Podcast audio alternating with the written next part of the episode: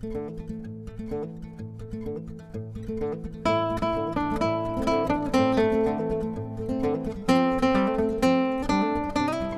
witajcie w nowym odcinku. Dzisiaj porozmawiamy sobie o najnowszej produkcji ze świata Gwiezdnych Wojen, The Book of Boba Fett. Dzisiaj jest ze mną Łukasz, Cześć. Szylisz Hej wszystkim. i Kuba. Cześć. Może na początku wam, za, wam zapytał, jakie było wasze podejście przed tym serialem do postaci Boba Fetta? Mieliście do niego jakieś przywiązanie? Czy coś czytaliście może? Czy widzieliście, w czym on się pojawiał poza filmami samymi? Jakie były ogólnie wasze oczekiwania przed tym serialem? Ja może zacznę, bo mogę powiedzieć, że jeżeli chodzi o oczekiwania wobec tego serialu, to nie miałem praktycznie żadnych. E, Jeżeli chodzi o koncepcję samą tego serialu i to, że Boba Fett pojawił się w scenie po napisach drugiego sezonu Mandalorianina, no to nie zrobiło to dla mnie żadnego wrażenia. I tym większą miałem obojętność wobec tego serialu, jak zobaczyłem zwiastun, który był takim no, mocnym sliperem, bo właściwie nic się w tym zwiastunie nie, nie wydarzyło takiego, co by zwróciło moją uwagę. I ja na swoim fanpage'u popełniłem taki bardzo duży wpis na temat tego, dlaczego ja nie będę oglądał w ogóle tego serialu, ponieważ jest nudny, szarobury, nieciekawy, przynajmniej na taki się zapowiada. Jeżeli dam mu szansę, to sprawdzę tylko jeden odcinek i jeżeli nie kupi mnie ten serial, to nie będę go oglądał dalej.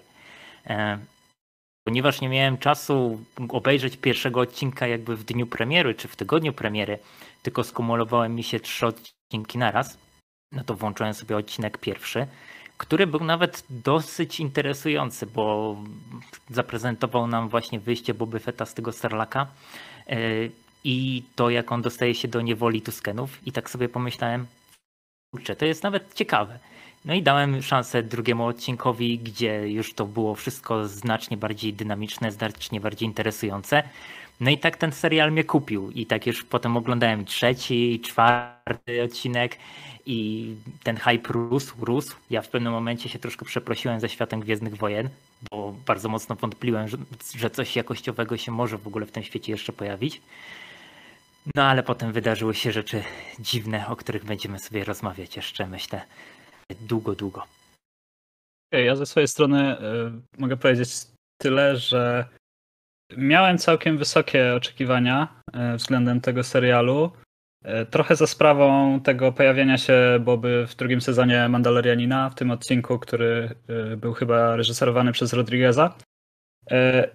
Jakoś to było tak nakręcone, tak pomyślane, że po prostu miałem wrażenie, że wchodzi jakaś taka postać e, 18, plus, że tak powiem, że będzie brutalnie, będzie już nie tak takie jakieś takie PEGI 13 powiedzmy, tylko że zacznie się coś takiego, coś innego, że Mandalorianin Mandalorianinem, ale Boba może być jako ten słynny łowca nagród, taki jakiś bardziej e, trochę z innej, z innej bajki.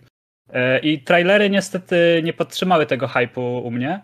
E, Natomiast no, w zasadzie wchodziłem w serial z otwartą głową. Sam postaci, postaci Boby Fetta nie czuję jakichś, e, jakichś wielkich emocji, więc tak naprawdę byłem, no, byłem gotowy przyjąć to, to, co we mnie rzucą. Natomiast no, to, co rzucili e, poza początkiem, nie podobało mi się za bardzo.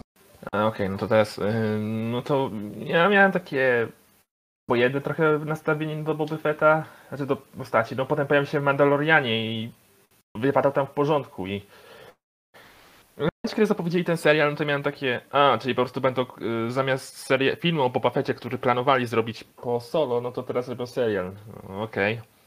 Szczególnie, że spora część y, y, ekipy z Mandaloriana miała robić, robiła ten serial też, więc też miałem takie obojętne wrażenie, bo pierwszy sezon Mandaloriana, w tym czasie oglądałem pierwszy sezon Mandaloriana i obejrzałem i ten pierwszy sezon był po prostu no okej i tyle. Nie wiedziałem czemu masa osób się zachwycała nim. Chyba tylko tym Grogu, Baby Yodą wtedy jeszcze. No i zwiastuny przyszły, ja miałem też takie, no okej, to będzie sezon 2,5 Mandaloriana, też tak, tak jakby zapowiadali też twórcy i nawet obejrzałem pierwszy odcinek i też miałem takie, okej. Trzy- Trzymałem aż do prawie do szóstego, aż do momentu, kiedy po premierze, y, aż do momentu, kiedy wyszedł szó- szósty epizod, bo wtedy słyszałem takie komentarze że o tym, o czym były te dwa epizody, szczególnie ostatni, negatywne, że myślałem, o rany, no to coś takiego się działo po prostu w międzyczasie i, no i sprawdziłem resztę epizodów i Trochę cieplej przyjąłem po pierwszy epizod po obejrzeniu kolejnych trzech, ale potem przyszły epizod, epizody 5 i 6 i, no i siódmy również, ale to o tym zaraz pogadamy w tej sprawie, więc... jakby fenomen, sam fenomen postaci Boby Fetta wydaje mi się naprawdę dziwny, no bo tak naprawdę on wypowiada może ze dwa zdania w Imperium kontratakuje i no wygląda fajnie, a potem przychodzi powrót Jedi, gdzie on pojawia się w jednej scenie walki ginie jak idiota, a z jakiegoś powodu fandom wykształci jakiś kult wokół jego osoby i zwłaszcza ze względu na stary kanon, prawda, to jakim, jak próbował pokazać, jakim to on nie był kozakiem, czego w tak naprawdę nie było. I to mnie bardzo dziwi i też było widać od początku, że nowy kanon romantyzował z tym, żeby go przywrócić. I tak się stało oczywiście w Mandalorianie. Też to nie jest, man, oba sezon Mandaloriania to nie jest coś, za czym ja bym za bardzo przypadał, bo ani jakoś mi się nie podobał pierwszy, tym bardziej drugi sezon. Były jakieś mocniejsze odcinki, ale jakoś nawet sama, sama postać tam Boba Fetta jakoś mnie nie ciekawiła, bo to Mandalorian właśnie miał być tym serialem, który pomany jako ten serial z Gwiezdnych Wojen o tym, o tym Mandalorianinie, który nie jest Bobą Fettem. A wszyscy wiemy, jak się to skończyło. I tak patrząc na ten serial, to już po finale Mandalorianina drugiego sezonu zbytnio nie miałem chęci do tego świata, jakby tego drobnego uniwersum serialowego, w którym teraz jest właśnie em, Mandalorianin, jego wszystkie sezony, Księga Boby Fetta, ma zaraz na przykład być Asoka i to mają być te wszystkie powiązane rzeczy jakby, to ro, ro, zajmują się tym podobni ludzie na pewno.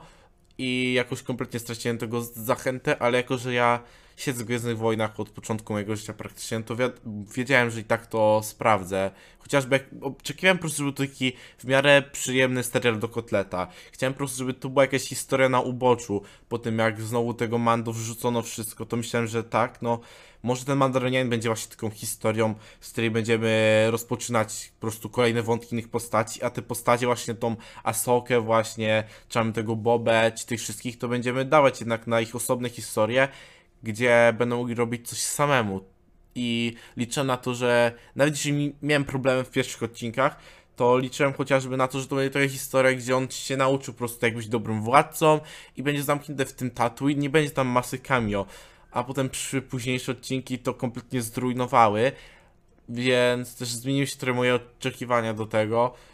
I to kolejna rzecz pokazuje po prostu stan Gwiezdnych Wojen. Zresztą, ale najgorsza w tym serialu mi się zdaje, jest konstrukcja, bo on na początku jest czymś innym i tak zbytnio sam nie wie, czym ma być. Nie wiem, co byście wy o tej konstrukcji powiedzieli, jak to jest wszystko prowadzone przez te odcinki? No nie wiem, no, mogę powiedzieć po prostu, że w pierwszym odcinku to trochę powoduje zakłopotanie, bo ty nie masz kompletnie pojęcia, czy film, czy serial chce się skupić na, na, tym, y, na tym, co się działo po wydarzeniach z powrotu Jedi, czy na tym, co działo się po wydarzeniach z Mandaloriana po prostu. Czyli tak, pierwszy epizod w czasie Mandaloriana głównie polegał na tym, że Boba Fett przez większość czasu leży sobie w jakiejś komorze po prostu i śpi, a potem dostaje wpierdziel od jakichś tam ludzi i wraca tam z powrotem. W czasie, a w retrospekcjach też dostaje w sumie pierdziel od y, Tuskanów. Chociaż tam to przynajmniej do czegoś to zaczyna prowadzić, więc i... Więc tak. Nawet jakby nie spojrzeć na to, to też tak y, w kolejnych odcinkach drugi, od, drugi, do drugiego, od drugiego do czwartego też to jest, nie jest tak równomiernie, bo na przykład drugi epizod głównie koncentruje się na tym, co działo się w re, właśnie w retrospekcjach. Też czwarty, a a w trzecim to chyba jest tylko, nie wiem, na parę minut, a potem skupiamy się na głównej tej części. To też nie jest tak. Też mam chwilami też takie wrażenie, że wtedy też nie do końca wie, wiedział po prostu, a co konkretnie chciał powiedzieć i próbował jakoś kombinować z tym, ale Jakby to jest tak dziwnie zrobione, że mamy te pierwsze cztery odcinki, które są łączone, że mamy i tą narrację, co się działo po powrocie Jedi, tuż po, jak on wychodził i tam pokazało jak jego drogę faktycznie, droga, jego droga była pokazana w flashbackach, a już w tym cały ciekawy, który mamy na początku serialu przedstawionym, to nic ciekawego się nie dzieje jakby. I to jest dziwne, że tak przez cztery odcinki to pokazywali, nagle zakończyli, potem wrzuciliśmy dwa odcinki, gdzie w sumie Boby nie było i zakończyliśmy to tym finałem, gdzie nagle wszystko się kumulowało. I dziwnie to wypadło, jakby tu, nie wiem, nie było jakiegoś pomy pomysłu jakoś, żeby to spójnie zrobić, bo to wszystko tak dziwnie jest ze sobą połączone i sklejone jakby. I no szkoda, bo tu można było zrobić prostą historię o tym, jak on po prostu zaprzyjaźnia się z tymi Tuskanami, jak to powoduje do niego. na przykład z stylu, ale nawet można byłoby robić chociażby pół, pół tak, pół tak każdy odcinek i tam flashback aż w końcu przy ostatnim odcinku wszystko się kończy na przykład i można było te rzeczy bardziej wykorzystać tak naprawdę, bo dopowie, naprawdę dopowiada mam też mało dużo jakby do tego współczesnego timeline'u, a zajmuje bardzo dużo czasu przez cztery odcinki, a końcowo to się tak wcale nie jest znaczące, jak się okazuje w finale. Ja tak z perspektywy y, czasu, w sumie po obejrzeniu całego tego serialu, e, zastanawiam się, czy ten pomysł, żeby stworzyć serial, albo żeby tak naprawdę umieścić tego Boba Fetta e, na Tatooine i spróbować z niego zrobić jakiegoś takiego właśnie o tego daimyo, tak, z tego serialu. E, czy, to, czy to jest tak naprawdę dobry pomysł, bo no bo co, on ma tak naprawdę przed sobą za zadanie zjednać jakieś te, te rodziny, które tam, znaczy rodziny, powiedzmy klany, które, które panują nad różnymi dzielnicami i tak naprawdę kogo on ma do swojej pomocy? No w sumie nikogo poza Fenek, nie? Zastanawiam się, czy, czy gdyby jednak poszli ścieżką taką, że, że Boba faktycznie jakoś próbuje wrócić do, do tego swojego zawodu, którego, który znamy z filmów.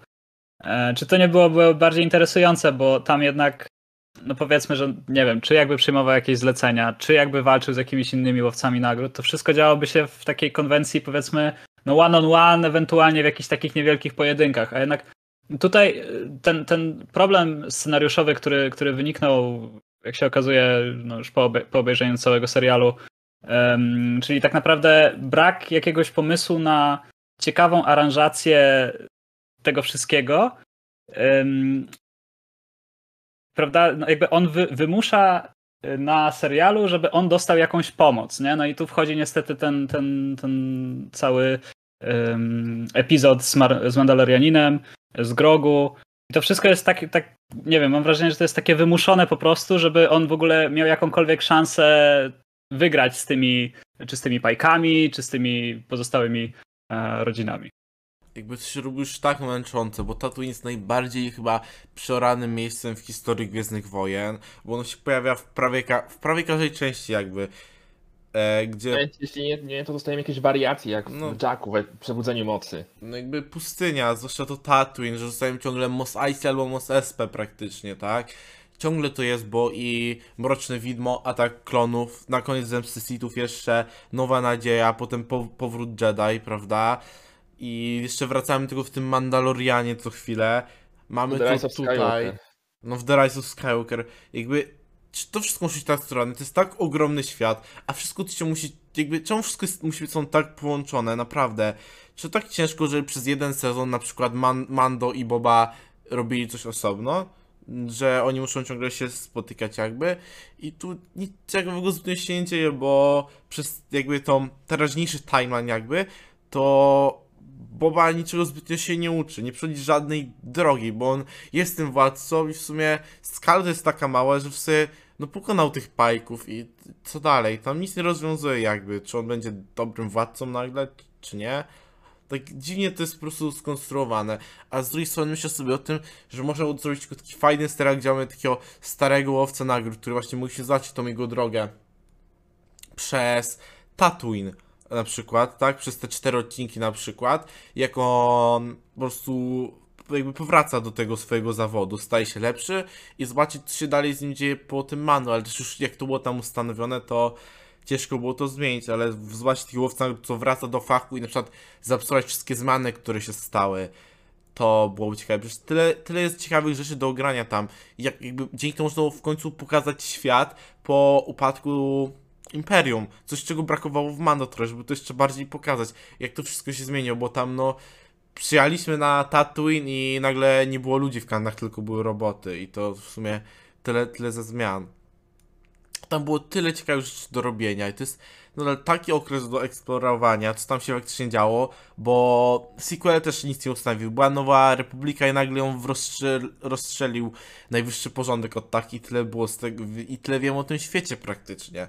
To jest otwarta karta, a nic ciekawego się z tym nie dzieje i dostajemy tylko tego Bobę, który tam sobie siedzi z tą Fenek, potem dostaje te dwa zielone szereki gamorańskie i potem zbiera tam parę przybłęd, nie wiem, ich jest tam z dziesiątka. Ja się stałem, czemu, jak zwłaszcza w pier przez pierwsze odcinki tam zostaje tylko Boba, Fenek i Gamoranie w czwórkę wchodzą, czemu tam nikt po prostu nie wejdzie i nie zajmie za nich tego pałacu jakby.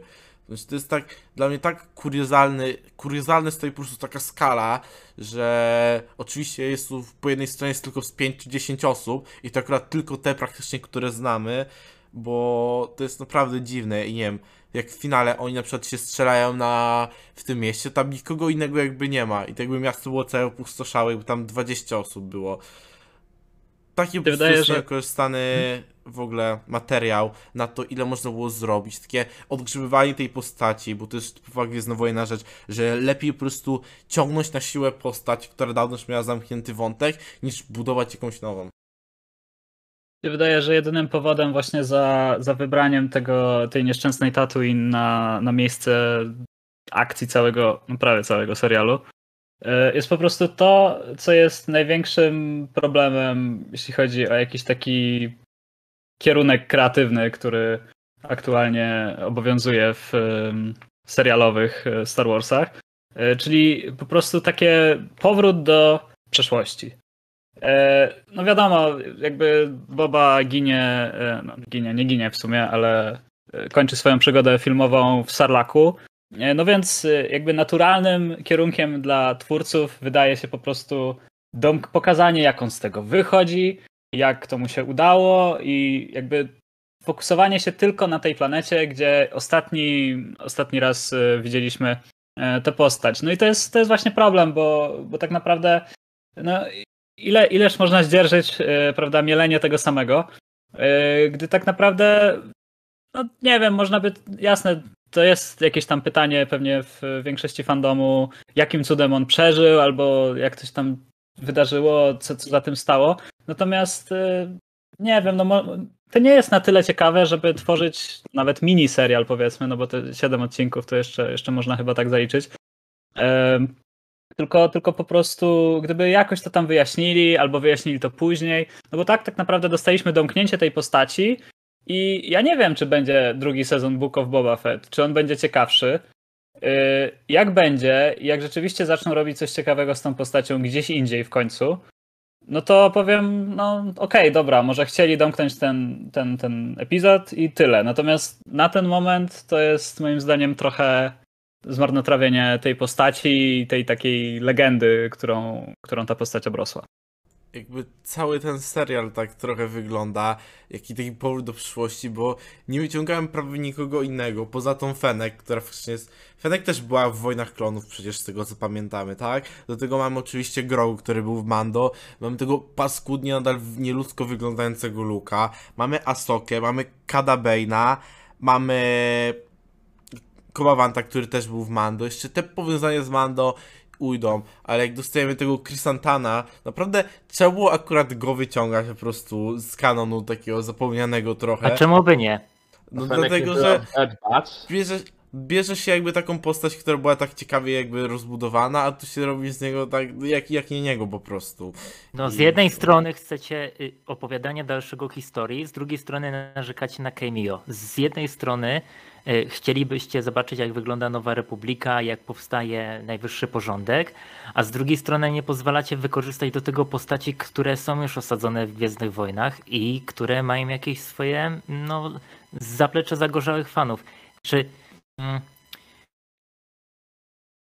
z zaciekawieniem przysłuchiwałem się dyskusji waszej trójki i muszę przyznać, że praktycznie nie zgadzam się z żadnym z was.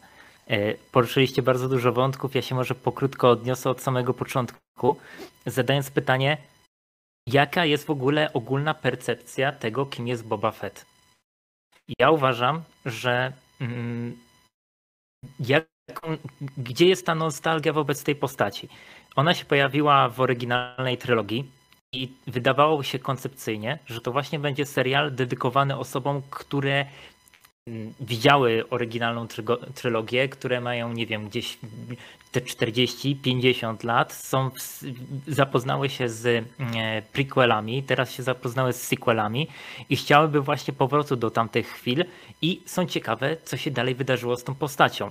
No jaką my, jako młode pokolenie mamy nostalgię do Boba Fetta? No, no żadną. Wiemy po prostu, że była taka postać że w latach 80., 90. była ona mega popularna i obrosła ona różnym, różnymi legendami, bo tak po prostu chcieli fani, którzy sobie dopowiadali różne historie w głowie, a potem dopisywano do tego różnego rodzaju mm, rzeczy z rozszerzonego uniwersum. I wydaje mi się, że koncepcyjnie to był właśnie serial dedykowany trochę dla starszego widza. Nie dla tego widza, który chciałby takiej. Mm, marvelizacji Gwiezdnych Wojen, żeby to wszystko działo się dynamicznie, tylko taka spokojna historia o Bobie Fecie. I pierwsze cztery odcinki i w sumie ostatni to właśnie oferują. Wy powiedzieliście i właściwie dużo słów krytyki na temat konstrukcji tego, e, tego serialu w tych pierwszych czterech odcinkach. Ja uważam, że to jest główna zaleta tego serialu. To, że on się dzieje w dwóch przestrzeniach czasowych, że mamy te flashbacki, które nam pozwalają właśnie zrozumieć, kim jest ta postać, no bo kim jest ta postać? Ona się praktycznie nie odzywa ani w Imperium kontratakuje, ani w powrocie Jedi. E, jeżeli ktoś oglądał animację, to troszkę więcej wie o Bobie Fecie, ale to nie jest tak, że wszyscy oglądali animację. Wydaje mi się, że w takiej powszechnej dyskusji na temat Gwiezdnych Wojen, no to się omawia właśnie te filmy, no i ewentualnie seriale aktorskie, a tam Boby Fety, Feta nie było. On się dopiero pojawia na chwilę w drugim sezonie Mandalorianina. Więc my przystępując do tego serialu, który jest spin-offem Mandalorianina, nie jest produkcją, która stoi na własnych nogach, tylko jest jakby mm, gałęzią, która wyrasta z, tego, e, z tej popularności Mandalorianina, my dostajemy tą postać i praktycznie nie wiemy o niej nic. I my dostajemy właśnie w tych retrospekcjach tą całą przygodę z Tuskenami, gdzie on się czegoś uczy, gdzie mm, tak naprawdę poznajemy jego charakter. I to jest właśnie ta droga, którą przechodzi. Kiedy on zajmuje pałac Dżaby, chciałby nie rządzić za pomocą przemocy i strachu, tylko za pomocą szacunku. I to jest takie bardzo interesujące, że on się wychował w jakichś wartościach, tych wartościach, które niosą za sobą Mandalorianie. I on to odrzuca, on już nie chce być łowcą nagród, on chciałby zaprowadzić na Tatooine porządek i nie porządek za pomocą rządów silnej ręki, tylko za pomocą tego, że on szanuje tych wszystkich ludzi. I co mu się ostatecznie udaje. Jakby, Tyle. jak wiesz, problem to jest taki, że ten serial jakby bał się jakoś strasznie budować nowych postaci. Bo naprawdę można było to zrobić, ale po prostu jest przepełnione wszystkim. I to nie jest tak też, że one tu po prostu są, ale wiele z nich jest po prostu strasznie spłycone względem tego, jak były. Czy w ogóle to anuluje trochę ich drogę, na przykład. Czy Dina Jarina Mando, którego cały wątek przez te dwa sezony Mandaloriana polegał na tym, że on ma odrzucić to credo mandaloriańskie. Jakby momentem przełomu było to, że on zdjął ten hełm tylko po to, aby uratować Grogu. Faktycznie, że on się przełamuje jakby z tym, że uświadama sobie, że te zasady są faktycznie po nic. Tutaj nagle cała ta jego droga przez te dwa sezony serialu, długie, po prostu wielogodzinna, zostaje zmieszczona tak tutaj w, w, w, przez dwie minuty w serialu, bo on nagle przychodzi i prosi jakby o wybaczenie za to, co zrobił, jakby. Absolutnie się, się, nie zgadzam. To się tym. gryzie jakby ta jego droga tutaj, to jest tak samo... Ja uważam, że ona jest fantastycznie rozwinięta, bo w momencie, kiedy on w finale drugiego sezonu Mandalorianina ściąga ten hełm i pokazuje swoją twarz, żeby Grogu ją zapamiętał, to to nie jest tak, że zdejmuje hełm i automatycznie wyrzuca całą swoją przeszłość do kosza. Mi się wydaje, że to jest człowiek, który się ciągle waha. Jak on oddał tego grogu do tego luka, no to tak naprawdę co miał zrobić? Gdzie on miał pójść? Idzie do swojej ekipy, która składa się z dwóch Mandalorian. Y, chciałby zostać przyjęty z powrotem do tego grona, bo on już nie ma jakby celu, tak? Jego celem było oddanie bąbelka do zakonu Jedi. To zrobił, jego wątek jest zakończony. My teraz musimy wziąć tą postać, jaką jest Din i dać mu jakby nowy cel. I on tak błąka się bez celu, wchodzi do, tej, mm, do tego grona Mandalorian i tam widzi po raz kolejny, ja myślę, że to jest konieczne, żeby mu cały czas o tym przypominać, że ta jego religia, którą wyznaje, to doktrynerstwo, jest po prostu głupie, jest bezsensowne. I on, to nie jest tak, że ktoś ci raz powie, że nie masz racji, albo raz złamiesz jakieś przepisy już jesteś zupełnie odmienionym człowiekiem. No nie. Wydaje mi się, że on musi dojrzeć do tego i o tym będzie prawdopodobnie trzeci sezon Mando, że mm, wyciąga on wnioski z tego, że ten kodeks, który został wychowany, ma zarówno dobre, jak i złe strony. On de facto jest postacią, która jest najważniejsza teraz w tej całej grupie Mandalorian, bo on dzierży ten mroczny miecz, tak? którym się jeszcze nie potrafi posługiwać, no ale jest jego właścicielem. I myślę, że on musi dojrzeć do tego, żeby ustanowić nowe zasady, które będą o wiele bardziej liberalne, które stworzą taki świat bardziej otwarty, że jeżeli on kiedyś zostanie ostatecznie przywódcą Mandalorian, to już nie będzie takie doktrynerstwo i religijność, tylko wezmą wszystko to, co najlepsze ze swojej kultury, ale też otworzą się na nowe możliwości. I myślę, że wątek Dina jest tutaj jakby konsekwentnie budowany i to jest właśnie taka postać, która w, tym, w tych odcinkach y, Boba Fetta, w których się pojawia, przychodzi drogę.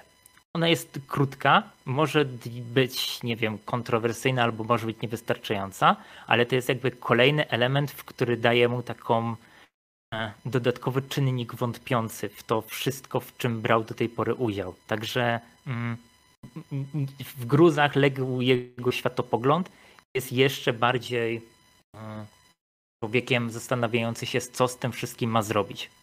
Ale on nie powinien iść za to przepraszać, jakby to czas takie typowe kwestionowanie, to jakby był drugi sezon, jak był wiele razy konfrontowany jakby on czuł, że to jest dobre dla niego jakby i to moim zdaniem jest takie trochę cofa, cofanie go w rozwoju, że on ma się znowu tego uczyć, to już mi podchodzi naprawdę trochę pod już drogę tego Spidermana w MCU, który trzy filmy z rzędu musi uczyć, że e, tym, że musi być odpowiedzialny po prostu.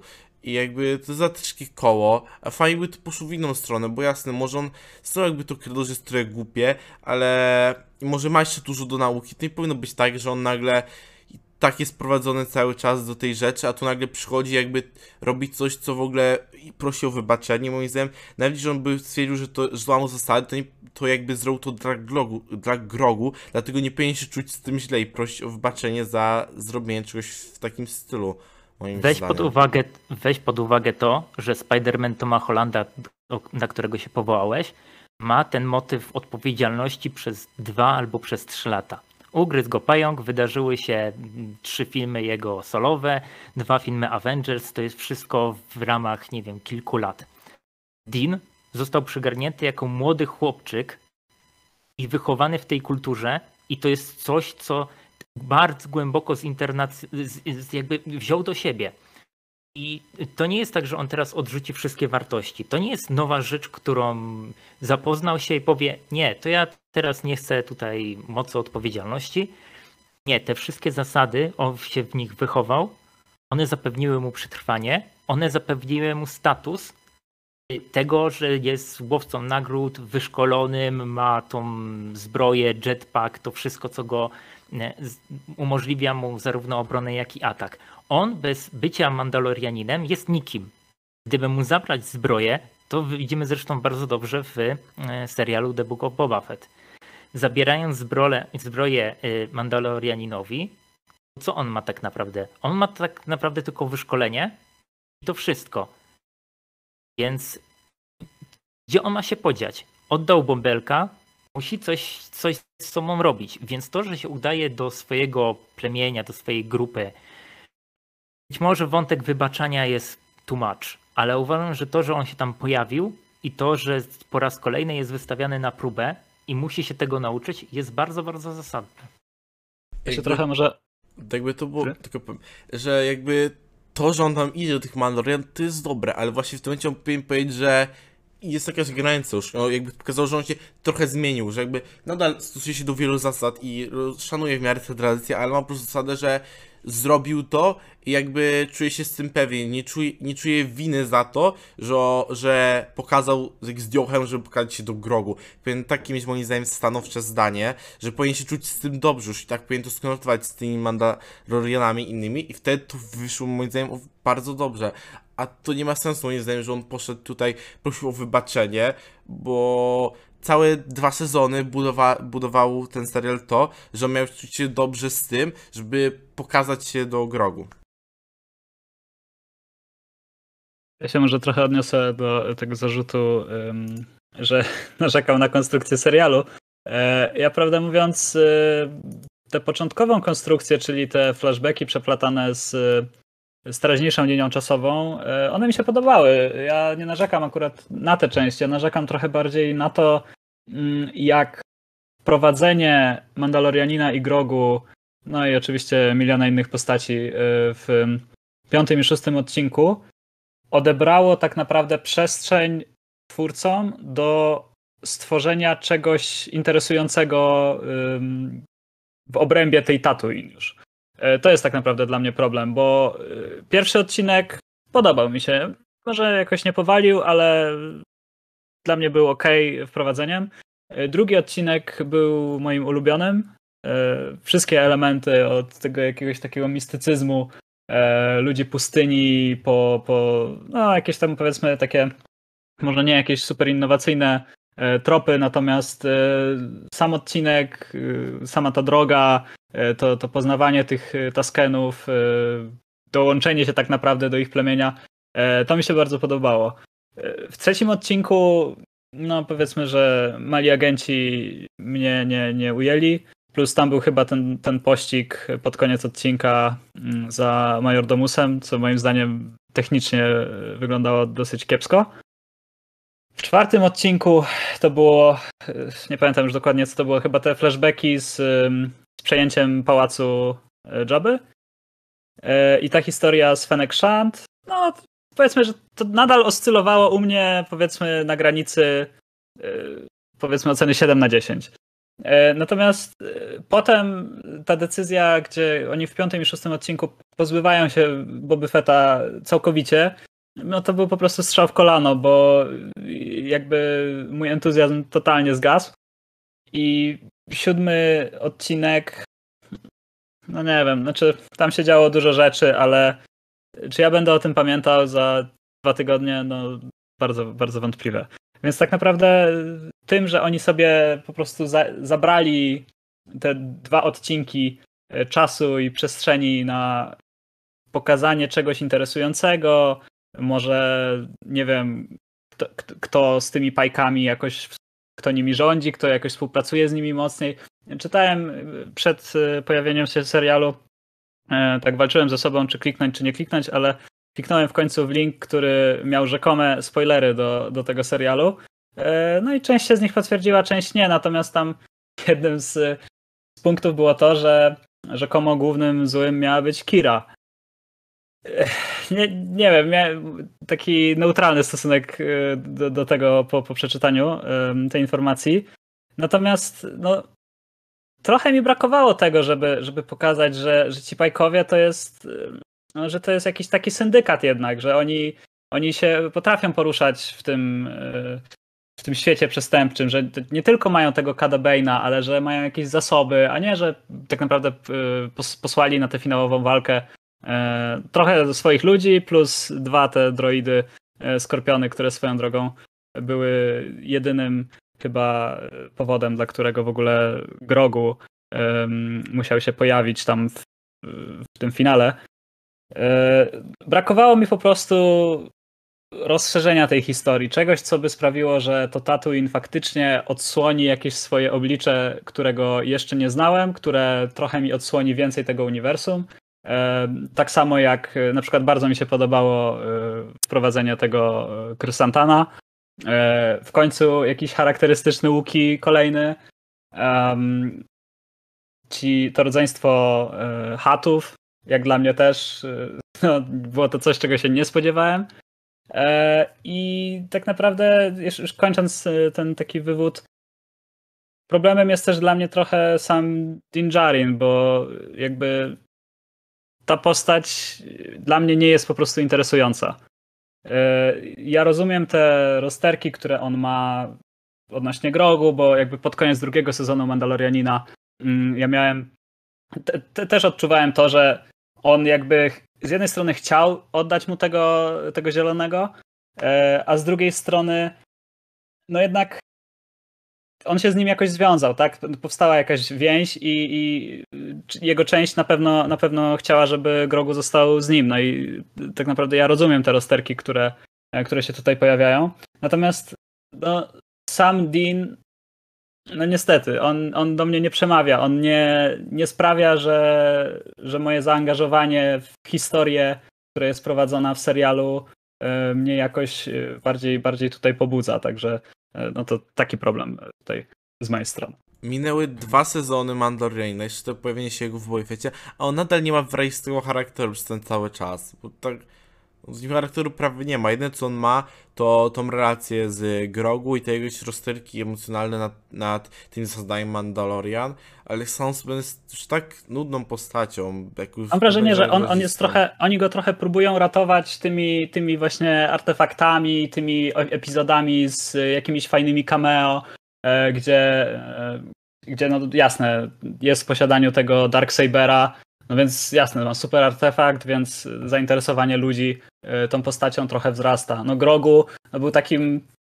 no jego, jego ym, atrybutem bym powiedział, no bo wiadomo, jakby taki cute factor tutaj dużą rolę odgrywał. Natomiast y, to, to, to się zgodzę, że, że po prostu brakuje tego, tego charakteru, ale co, no, nie wiem, cze- czegoś brakuje w rozwoju tej postaci, który po prostu y, sprawiłby, że sama jego obecność na ekranie bądź też y, w serialu y, nie wymagałaby tych dodatkowych jakichś wytrychów, powiedzmy, scenariuszowych, żeby przykuć uwagę widza. No Czego wam, konkretnie, czego wam konkretnie brakuje w postaci Mandalorianina? Ja Jakby- tego absolutnie nie rozumiem.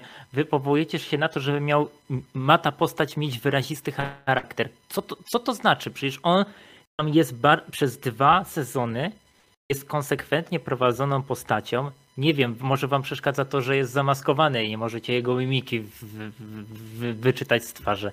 Ale to jest człowiek, który jest mm, głęboko osadzony w tym całej religii m, m, tych Mandalorian. Jest człowiekiem z zasadami, jest człowiekiem, który jest bardzo dobrze wyszkolony. Męczą go te koszmary, te flashbacki, które ma, że został uratowany przez tych Mandalorian.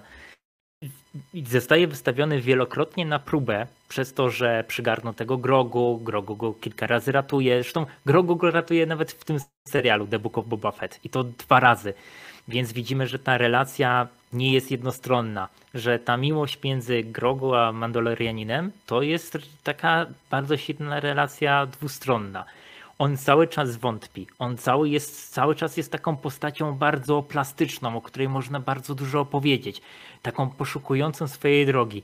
Ja nie wiem, dlaczego wy oczekujecie, że Mandalorianin będzie już taką super ukształtowaną postacią. Ja uważam, że właśnie to jest najwspanialsze w Dinie w tym momencie, w którym on się znalazł, że on sam nie wie, co ma teraz z tym faktem zrobić. On odlatuje z tym bąbelkiem, my nie wiemy, co, co będą dalej robić. Czy jak potoczy się, jak potoczą się jego losy. Czy on weźmie na siebie tą odpowiedzialność, czy on czasem tego miecza nie straci. Jak on się jakby ustosunkuje do tego, że zobaczył na własne oczy wielokrotnie, że te zasady, według których żył, są w dużej części bezsensowne. I to jest mega interesujące. I ja nie uważam wcale, że to jest postać nudna. Ja uważam, że ta, ten wątek Mandalorianina, który jest przez te dwa se sezony i tutaj w The Book of Boba Fett, jest bardzo, bardzo interesujący. To jest jedna z niewielu rzeczy, które mnie w tym momencie w świecie Gwiezdnych Wojen interesują. jakby, no mówię, to są jedyne dwie rzeczy, jakie on ma, to jakby to ma tą relację z Grogu i ten konflikt wewnętrzny, jeśli chodzi o zasady mandaloriańskie. I problem taki, że jego droga jakby polega na tym, że no się związuje z, z tym Grogu, prawda, i ma powoli odrzuca te relacje, e, te credo Mando, ale jeżeli on porzuci jakby to, te, jeżeli pozrzymy się u niego tego konfliktu, bo w jakimś momencie on droga ma, chyba pójdzie w tą stronę, że on po prostu go w miarę porzuci, to wtedy zostanie tak naprawdę tylko jedno, co mi będzie ciekawe, to relacja z Grogu, którą też ile można ciągnąć, skoro ten Grogu nadal nie potrafi nawet mówić od paru dziesięciu lat. I tak patrzymy, że w sumie po tym jak on oddał tego Grogu, jakby to nie ma zbytnio bez niego nie ma żadnej ciekawej strony, w której ktoś by chciał go pójść, bo to też nie jest jakaś postać, której losy jakieś poza tymi dwoma rzeczami cokolwiek by mogły ciekawszego oznaczać. I już o wiele lepszą moim zdaniem postacią jest ten Boba Fett, który jest postacią, tak, ma fajny charakter, przyszedł, przeszedł tu jakąś drogę, coś ciekawego się z nim robi. Faktycznie widać, że ma jakiś pomysł na wszystko, na wszystko co robi i na niego i jest na niego jakiś pomysł. Dlatego na tego Mando mi się zdaje, że już kompletnie nie ma pomysłu. Się tak wyczerpuje po tych dwóch sezonach. Zresztą, Ja się- jak to powiedzieć, e, zresztą można mnie czepiać, powiedzieć o finale drugiego sezonu Man- Mandaloriana, między innymi o tym występie Luka CGI. Ach, Tak, ale teraz do Luka przejdziemy, bo niestety on też jest ważną częścią naszej rozmowy. Ale właśnie to było ten finał, ostatnie sceny, kiedy Grogu, znaczy kiedy Mando żegna się właśnie z Grogu, no były mimo wszystko dość dobrze, nie wiem, no pokazywały po prostu, że no, jak to po prostu powiedzieć? Chodzi o to po prostu, że no, było zarysowane, że no, Mando znalazł, że Grogu przywiązali się razem. tak, że, że przywiązali się razem i po prostu widać było, że te przygody, które przeżyli przez te dwa sezony, no złączyły ich po prostu w sumie i i tym bardziej bolało wa- trochę ten moment, kiedy po prostu rozsta- rozstawali się ze sobą, bolał. A potem i myślałem sobie po prostu, że w trzecim sezonie możemy zobaczymy Mandaloriana, który po prostu tro- y, który musi mierzyć się z konsekwencjami tego po prostu, że z tym bólem, który z tym, że stracił właśnie Grogu i się zastanawiam co dalej po prostu żeby zobaczyli go dalej, co będzie dalej podążał. Nie, przy, poszła potem, przyszła potem księga Boba Fetta, która po prostu wcisnęła go w połowie serialu. Serialu, który miał być o Boba Fetcie. Jakby. I oczywiście Grogu wraca, ratuje świat i oczywiście są razem i możemy trzeci sezon normalnie poświęcić znowu na tej dwójce. Bo wiecie, bo nikogo wcale nie interesuje na przykład samo to, jak sobie Mandolar radził sobie sam przed Grogu, albo po, w międzyczasie. On nie ma zbytnio żadnego charakteru. Jeden co go wyróżnia to to, że jest Mandalorianinem z jakimś konfliktem moralnym i ten Grogu, Baby Yoda, co tam jest. On sam sobie, o jakiś charakter, jego prawie charakter, on zbytnio nawet nie ma. Jest trochę płaską, jednowymiarową pos- postacią dla mnie pod tym względem. I nie wiem, mo można było coś zrobić właśnie. Jakby finał drugiego sezonu przedstawił jakąś sytuację, że może w końcu jakoś postać jakoś się ruszy w ciekawszą stronę, ale tu nie wiem, nawet się nie zaczął trzeci sezon Manta, on już wrócił do statusu quo, który był przed tamtym finałem i kompletnie jeszcze to wytrąca jakikolwiek impact, jaki on miał, skoro ten Grogu tu był przez jeden odcinek Jody i nagle no, no wraca już i ty, tyle go było, to jest trochę, jak już, jak już się zdecydowali na to, że on ma iść do Jody, to mogli jakby że ten Baby Yoda ma iść do Luka, to już mogli to pociągnąć w jakąś ciekawą stronę, a nie tak zostawić, że no mija odcinek to wszystko anulujemy w sumie, bo to wydaje się tak no, bez, bezcelowe strasznie po, po prostu. I Was serio interesuje? Rise of Skywalker, gdzie po prostu po tym jak masa osób narzeka na to, że Rey nie, jest w zasadzie y, rodzicami Rey byli w zasadzie ludzie bez mocy w sumie, no to ludzie czepiali się tego i, raz, i, i w Rise of Skywalker po prostu, dobra nie, to ona, ona jest tak naprawdę związana z Palpatinem, bo czemu by nie, bo wszyscy muszą być powiązani po prostu. Ale was serio interesuje, was serio interesują losy Mandalorianina przed tym, jak poznał Grogu? Przecież to jest cholerna nuda. bardziej Tam- jaką nie, postacią by był, bez Grogu, jakby się wyłączyło Grogu z jego raczej- charakteru, to wtedy jaką by postacią, na przykład sprawdzić, że przed pół sezonu na przykład spędziłby bez Grogu, miałby, tak można było to zobaczyć i przez ten czas byś, bo on mógł sobie uświadomić, ile na jego Grogu znaczył i chciałby go odzyskać jakby. I na to może skoncentrować cały sezon na przykład na tym, że ma jakieś tam przygody i coś się dowiaduje, że no jest źle mu bez niego po prostu, jakoś, że jakby uświadamia sobie o tej więzi pod jak go stracił, jakby musi dążyć do tego, żeby znowu się z nim spotkać na przykład i może wtedy coś ciekawego można by tak zdziać, a nie, że to ca- cały ciekawy wątek, który z tego mógł być po finale drugiego sezonu Mandalorina został wywalony za okno i wróciliśmy do statusu quo, przez co nie ma żadnej progresji w jego postaci, tak można było się dużo o nim ciekawego dowiedzieć, jaką by działał bez Co ma Selma. 8 odcinków, ma cały sezon tęsknić i co odcinek mówić, że o jak on tęskni za tym bąbelkiem, a na koniec ma do niego i tak przylecieć. Przecież Nie on do doskonale wie, doskonale wie, że w ogóle spotkanie się Grogu i Mandalorianina nie jest stanowi żadnego problemu. Mando wie gdzie on jest, przylatuje, mogą się spotykać bez problemu. To nie jest tak, że ten Grogu jest przytrzymywany tam siłą, to nie jest tak, że Mando nie ma do, w ogóle do niego dostępu. To, to nie jest tego typu problem. Bardziej wydaje mi się, że to jest taka relacja, że wysyłamy po prostu bąbelka na zieloną szkołę do Luka Skywalkera i mogą rodzice po prostu odwiedzać swoich, swoich podopiecznych.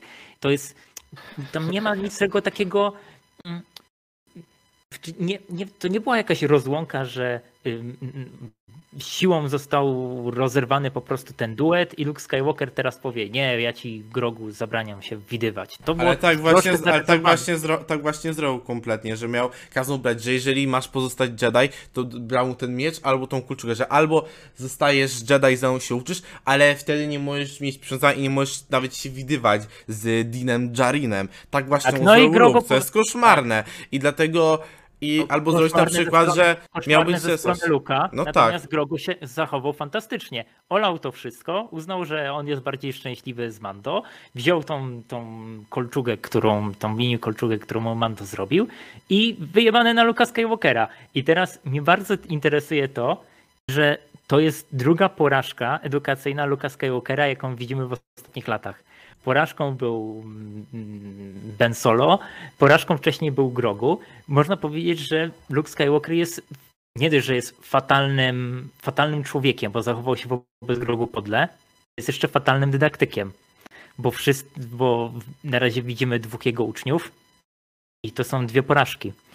I Ja miałem takie trochę wrażenie, że po prostu w szóstym epizodzie specjalnie niby na, na, jakby naciskał na to, żeby po prostu Grogu wrócił do Mandaloriana. Tylko, bo... żeby mieć jakiś sposób w fabule, że mógł tam wrócić, ale w ogóle ten Luke się tak gryzie, bo jakby on tu mówi, że, mamy, on mówi, że ma się porzucić przywiązanie z rodziną, tylko że on po powrocie Jedi nadal z rodziną kontakt przecież. Do jego wygnania szkolił własnego siostrzeńca. I wiesz, on, on miał kontakt z Leją, dobrą relację miał potem, to jest pokazane i w książkach, i też jest mówione przecież w The Rise of Skywalker, że on szkolił Leję na moc, więc on więc on, będąc Jedi, miał przywiązanie do rodziny. I to jest widoczne. Nigdy się tego nie wypierał, dlatego to się gryzie z jego po prostu roz, z jego postacią w ogóle. To jest tak głupia rzecz. Cały, cały ten Paweł, tego jeszcze... to się nie gry, wiesz. to się Paweł, abs- gryzie się to jest za małe słowo. Luke Skywalker w szóstym y, odcinku The Book of Boba Fett jest absolutnie koszmarny. Jest Dokładnie. koszmarnym bohaterem, jest okropnym człowiekiem, jest fatalnym nauczycielem i to jak to jest zrealizowane, to jest jeszcze podbija to w tą całą okropność tego odcinka. Jakby ja, ja bardzo lubię y, ym, pierwsze cztery odcinki, nawet piąty odcinek z Mando. Ja uważam, że on ma sens. Zresztą, co widać po moich wypowiedziach, ja uważam, że y, Dean y, nie jest problemem tego, tego serialu. Problemem są te cameosy, które są na siłę wciśnięte Luka i Asoki, które są absolutnie niepotrzebne. Albo po prostu Luke Skywalker mógłby się pojawić tylko na, wiesz, na pół sceny, gdzie oddaje bąbelka Siemanara. A my pociągnęliśmy ten wątek, pokazaliśmy jak jakieś, nie wiem, robotomrówki budują tą świątynię. Kogo to w ogóle obchodzi? Nikogo to nie obchodzi. Asoka się pojawia, w ogóle wyskakuje za krzaków, tylko po to, żeby, nie wiem, zareklamować chyba swój serial i żeby mogła nawiązać y, rozmowę z Luke'iem, żeby się fani jarali. Po prostu to jest Może wcisnęli ją, wszystko bo... okropne. Może wcisnęli ją, bo Dave Paloni ma jakąś obsesję na jej punkcie, bo w No to, to jest wiadome przecież. To jest Ona... jedyny powód. To jest jedyny powód. Zresztą zwróć uwagę też, że Filoni to jedyny odcinek, który napisał Filoni w Bobie Fecie, to No. właśnie ten szósty. Najgorszy, ale jakby w ogóle na co tykać tego Luka? On miał tak zamkniętą dobrze historię, która była prowadzona fantastycznie. Jego, jego przemianę przez, oryginal, przez oryginalną trylogię, potem jak to było dopowiedziane w ostatnim Jedi, a potem się go rozwala po prostu, jego charakter. Wpierw The Rise of Skywalker, potem w tym finale Mandalorianina i teraz tutaj po prostu jest dla mnie koszmarne, bo naprawdę nie można ja czegoś powiem zrobić. dlaczego. Ja ci Paweł powiem dlaczego. Ja sobie zdaję sprawę czemu. Pierwsze w 15 minutach właśnie o tym mówiliście, jak, y, jak rozmawialiście ze sobą. Są po prostu fani, ci, którzy nie interesuje nostalgia. Przeważnie to są fani z tego młodego pokolenia, którzy wychowali się już na tych sequelach, na siódmym, ósmym, dziewiątym epizodzie. I oni sobie coraz częściej zadają pytanie, co dalej? Co, y, y, co się działo pomiędzy mm, powrotem Jedi a mm, przebudzeniem mocy? My tak naprawdę nic nie wiemy. Dostajemy właśnie tą scenę, gdzie dopiero powstaje nowy zakon Jedi.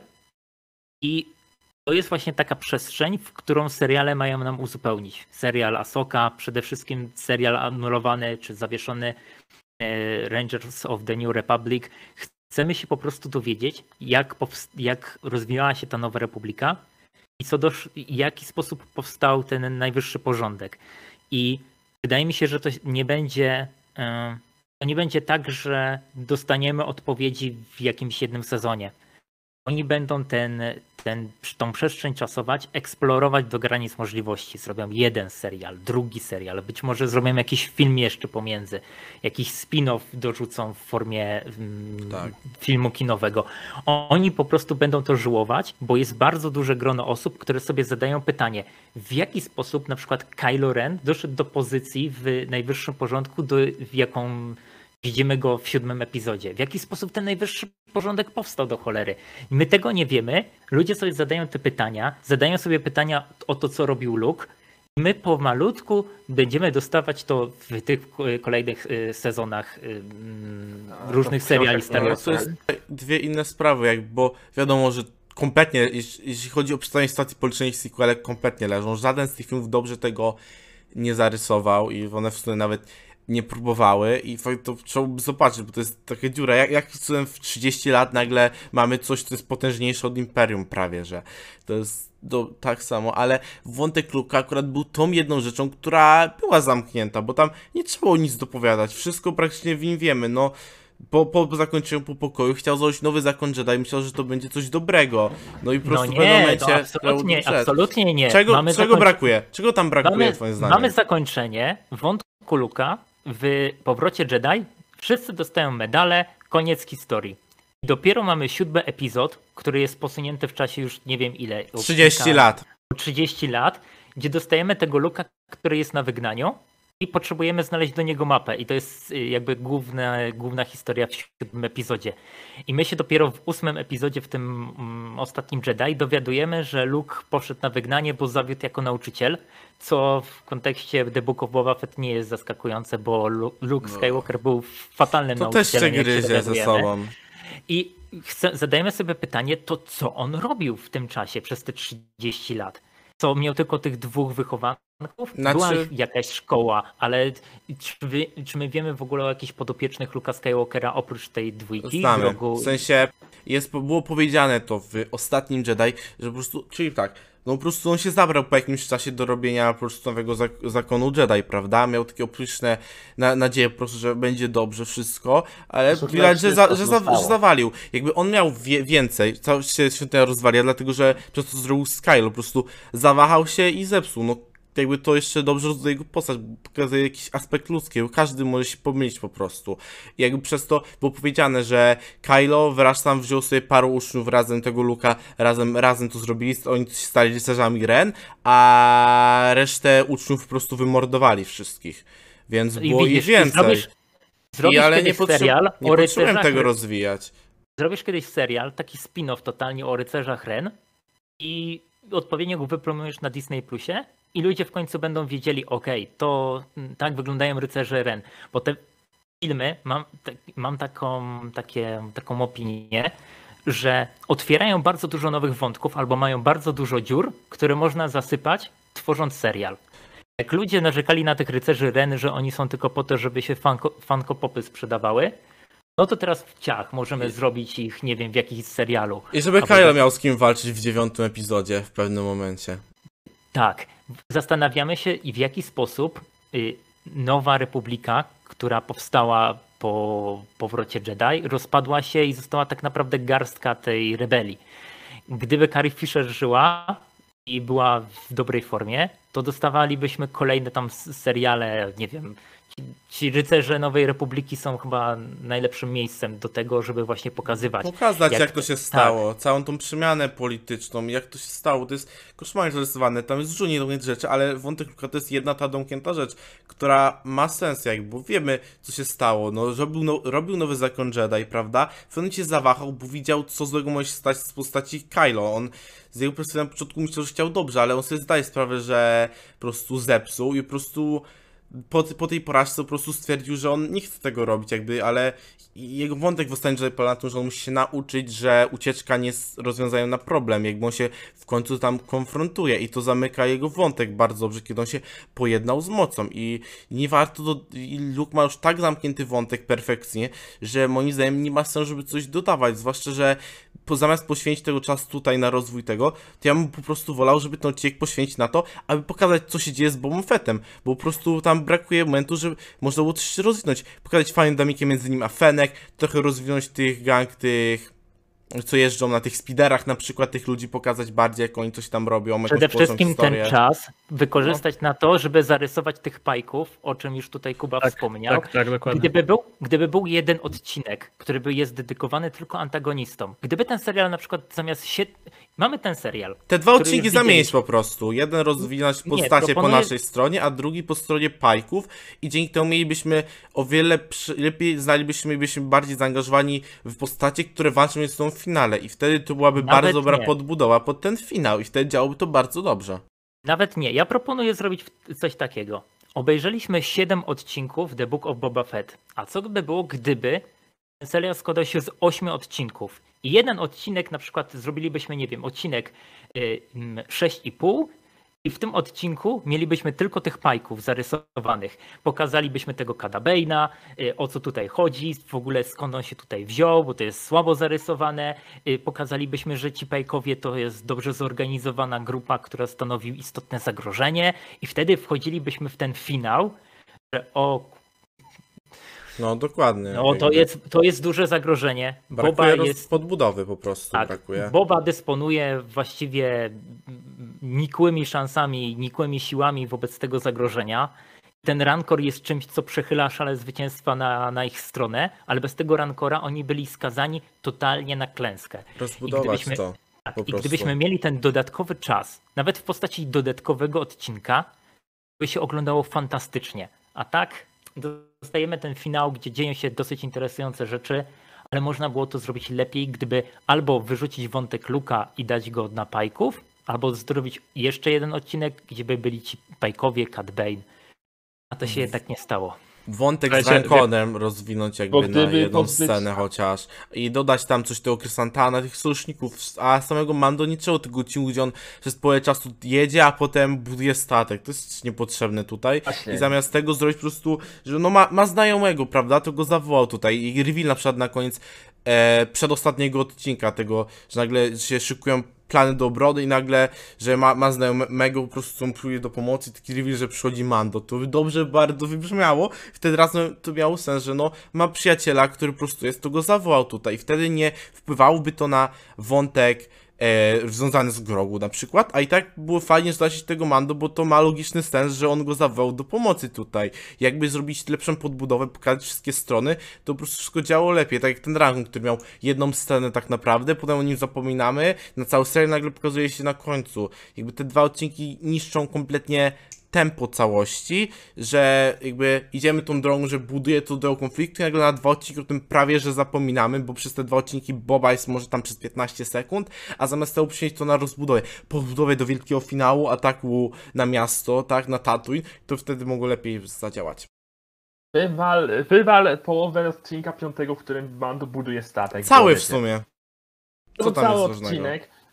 Wywal cały odcinek Mando i szósty w sumie też wywal i z ich miejsce stało wytłumacz po prostu co tam się do cholery dzieje po prostu po drugiej stronie i tyle. Co, co tu Cat Bane robi, czemu to wszystko, to wszystko załatwia Przecież tym- oni mieli historię między sobą ponoć, takich było to nawet E, zarysowane. Niby, ale myślałem, że w- Wojna Klonu to było, a potem patrzę, no było, tylko że w tych niedokończonych, niedokończonych epizodach, tych, które nie są oficjalnie dostępne, No. które nie są dostępne na Disney Plus na przykład. No, to jest w ogóle już...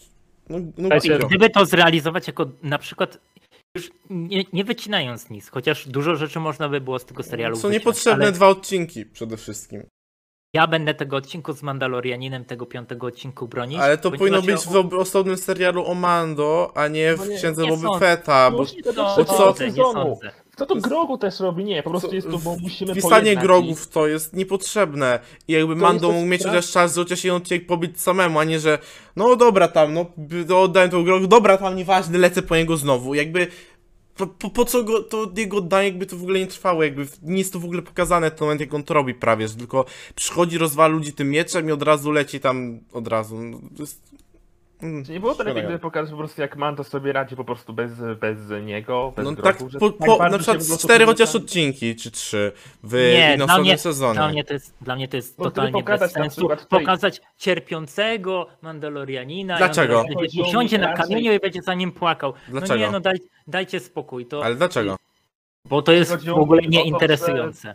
To jest bardziej interesujące niż klepanie tego samego wątku przez trzy sezony. No nie, no nie zgodzę się właśnie. Mi o to, żeby po prostu pokazać Mando, Mandaloriana, który no, tym razem musi sobie jakoś sam poradzić z niektórymi problemami, bo zauważmy, że przez większość czasu to w zasadzie Grogu ratował go z niektórych opresji, no to tym razem Wiele Może razy. Tak, wiele razy, na przykład w epizodzie drugim, jak używał mocy i tyle. No to pokażmy go tym razem w sytuacji, gdzie on tak się przyzwyczaił po prostu do tego, że miał ratunek w postaci grogu, że teraz musi sam kombinować, jak niby się wydostać z y, opału, opała. Krótki wątek na nie- 3-4 Mando odcinki, jak sobie zrozumiał, że czuje się samotnie jednak i że takie życie, że już go nieszczęśliwie po prostu sam bycie łowcą nagród i że jednak potrzebuje tego grogu i faktycznie starał się do niego jakoś wrócić. I to byłoby fajnie napisane, jakiś krótki wątek, co by coś rozwinął do tej postaci Bo- i jeszcze tylko umocnił relację między Dinem a Grogu. Albo gdyby na przykład, nie wiem, w siódmym epizodzie musiał rozznaleźć, spo- musiał po prostu użyć Darksabera, nauczyć się kontrolować go po prostu, żeby móc załatwić jakąś sytuację tam w ostatnim epizodzie. Nie, ciśnijmy tam grogu, to jest lepsze. Ten Grogu jest tu po niej, tak naprawdę. To jest wątek, który nie ma, który nie jest wpisany jakby, w, który nie jest, nie powinien być ważny w fabule Księgi Boby Fetta, tylko w Mandalorianie, bo teraz jak ktoś ogląda Mandaloriana, a nie chciał oglądać Księgi Boby Fetta, bo ta postać nie to nie, musi zobaczyć, dlatego że tu przez dwa odcinki jest spleciony ten wątek i... No bo tak wyg... No to jest właśnie minus tego, że mamy marwelizację świata Gwiezdnych Wojen. I teraz jak nie obejrzysz jednego serialu, to nie zrozumiesz drugiego. I to jest fatalne absolutnie, ja to szkaluję, ale takie są fakty. Tak to teraz będzie wyglądać. Żeby zrozumieć, co się dzieje, nie wiem, w serialu, nie wiem, Asoka, pewno będzie trzeba zobaczyć, nie wiem. No przede wszystkim Mando drugi sezon. No jak ktoś był zainteresowany tylko Asoką, no to przepraszam bardzo, ale tutaj Mando drugi sezon i kto wie, czy Obi-Wana nie będzie musiał obejrzeć. Oj, I dopiero potem- wiesz, tam jest tak, że mogę, ja już czuję, że Obi-Wan to będzie. Ma przecież pojawić się Darth Vader, więc co chwilę będzie się pewnie pojawiał. Jak już miałem Tarkina zrobionego, odmłodzonego w CGI, prawda, cyfrowo przerzuconego Petera Cushinga ze śmierci, tam Tarkina też rzucą jak głównego przeciwnika, prawda?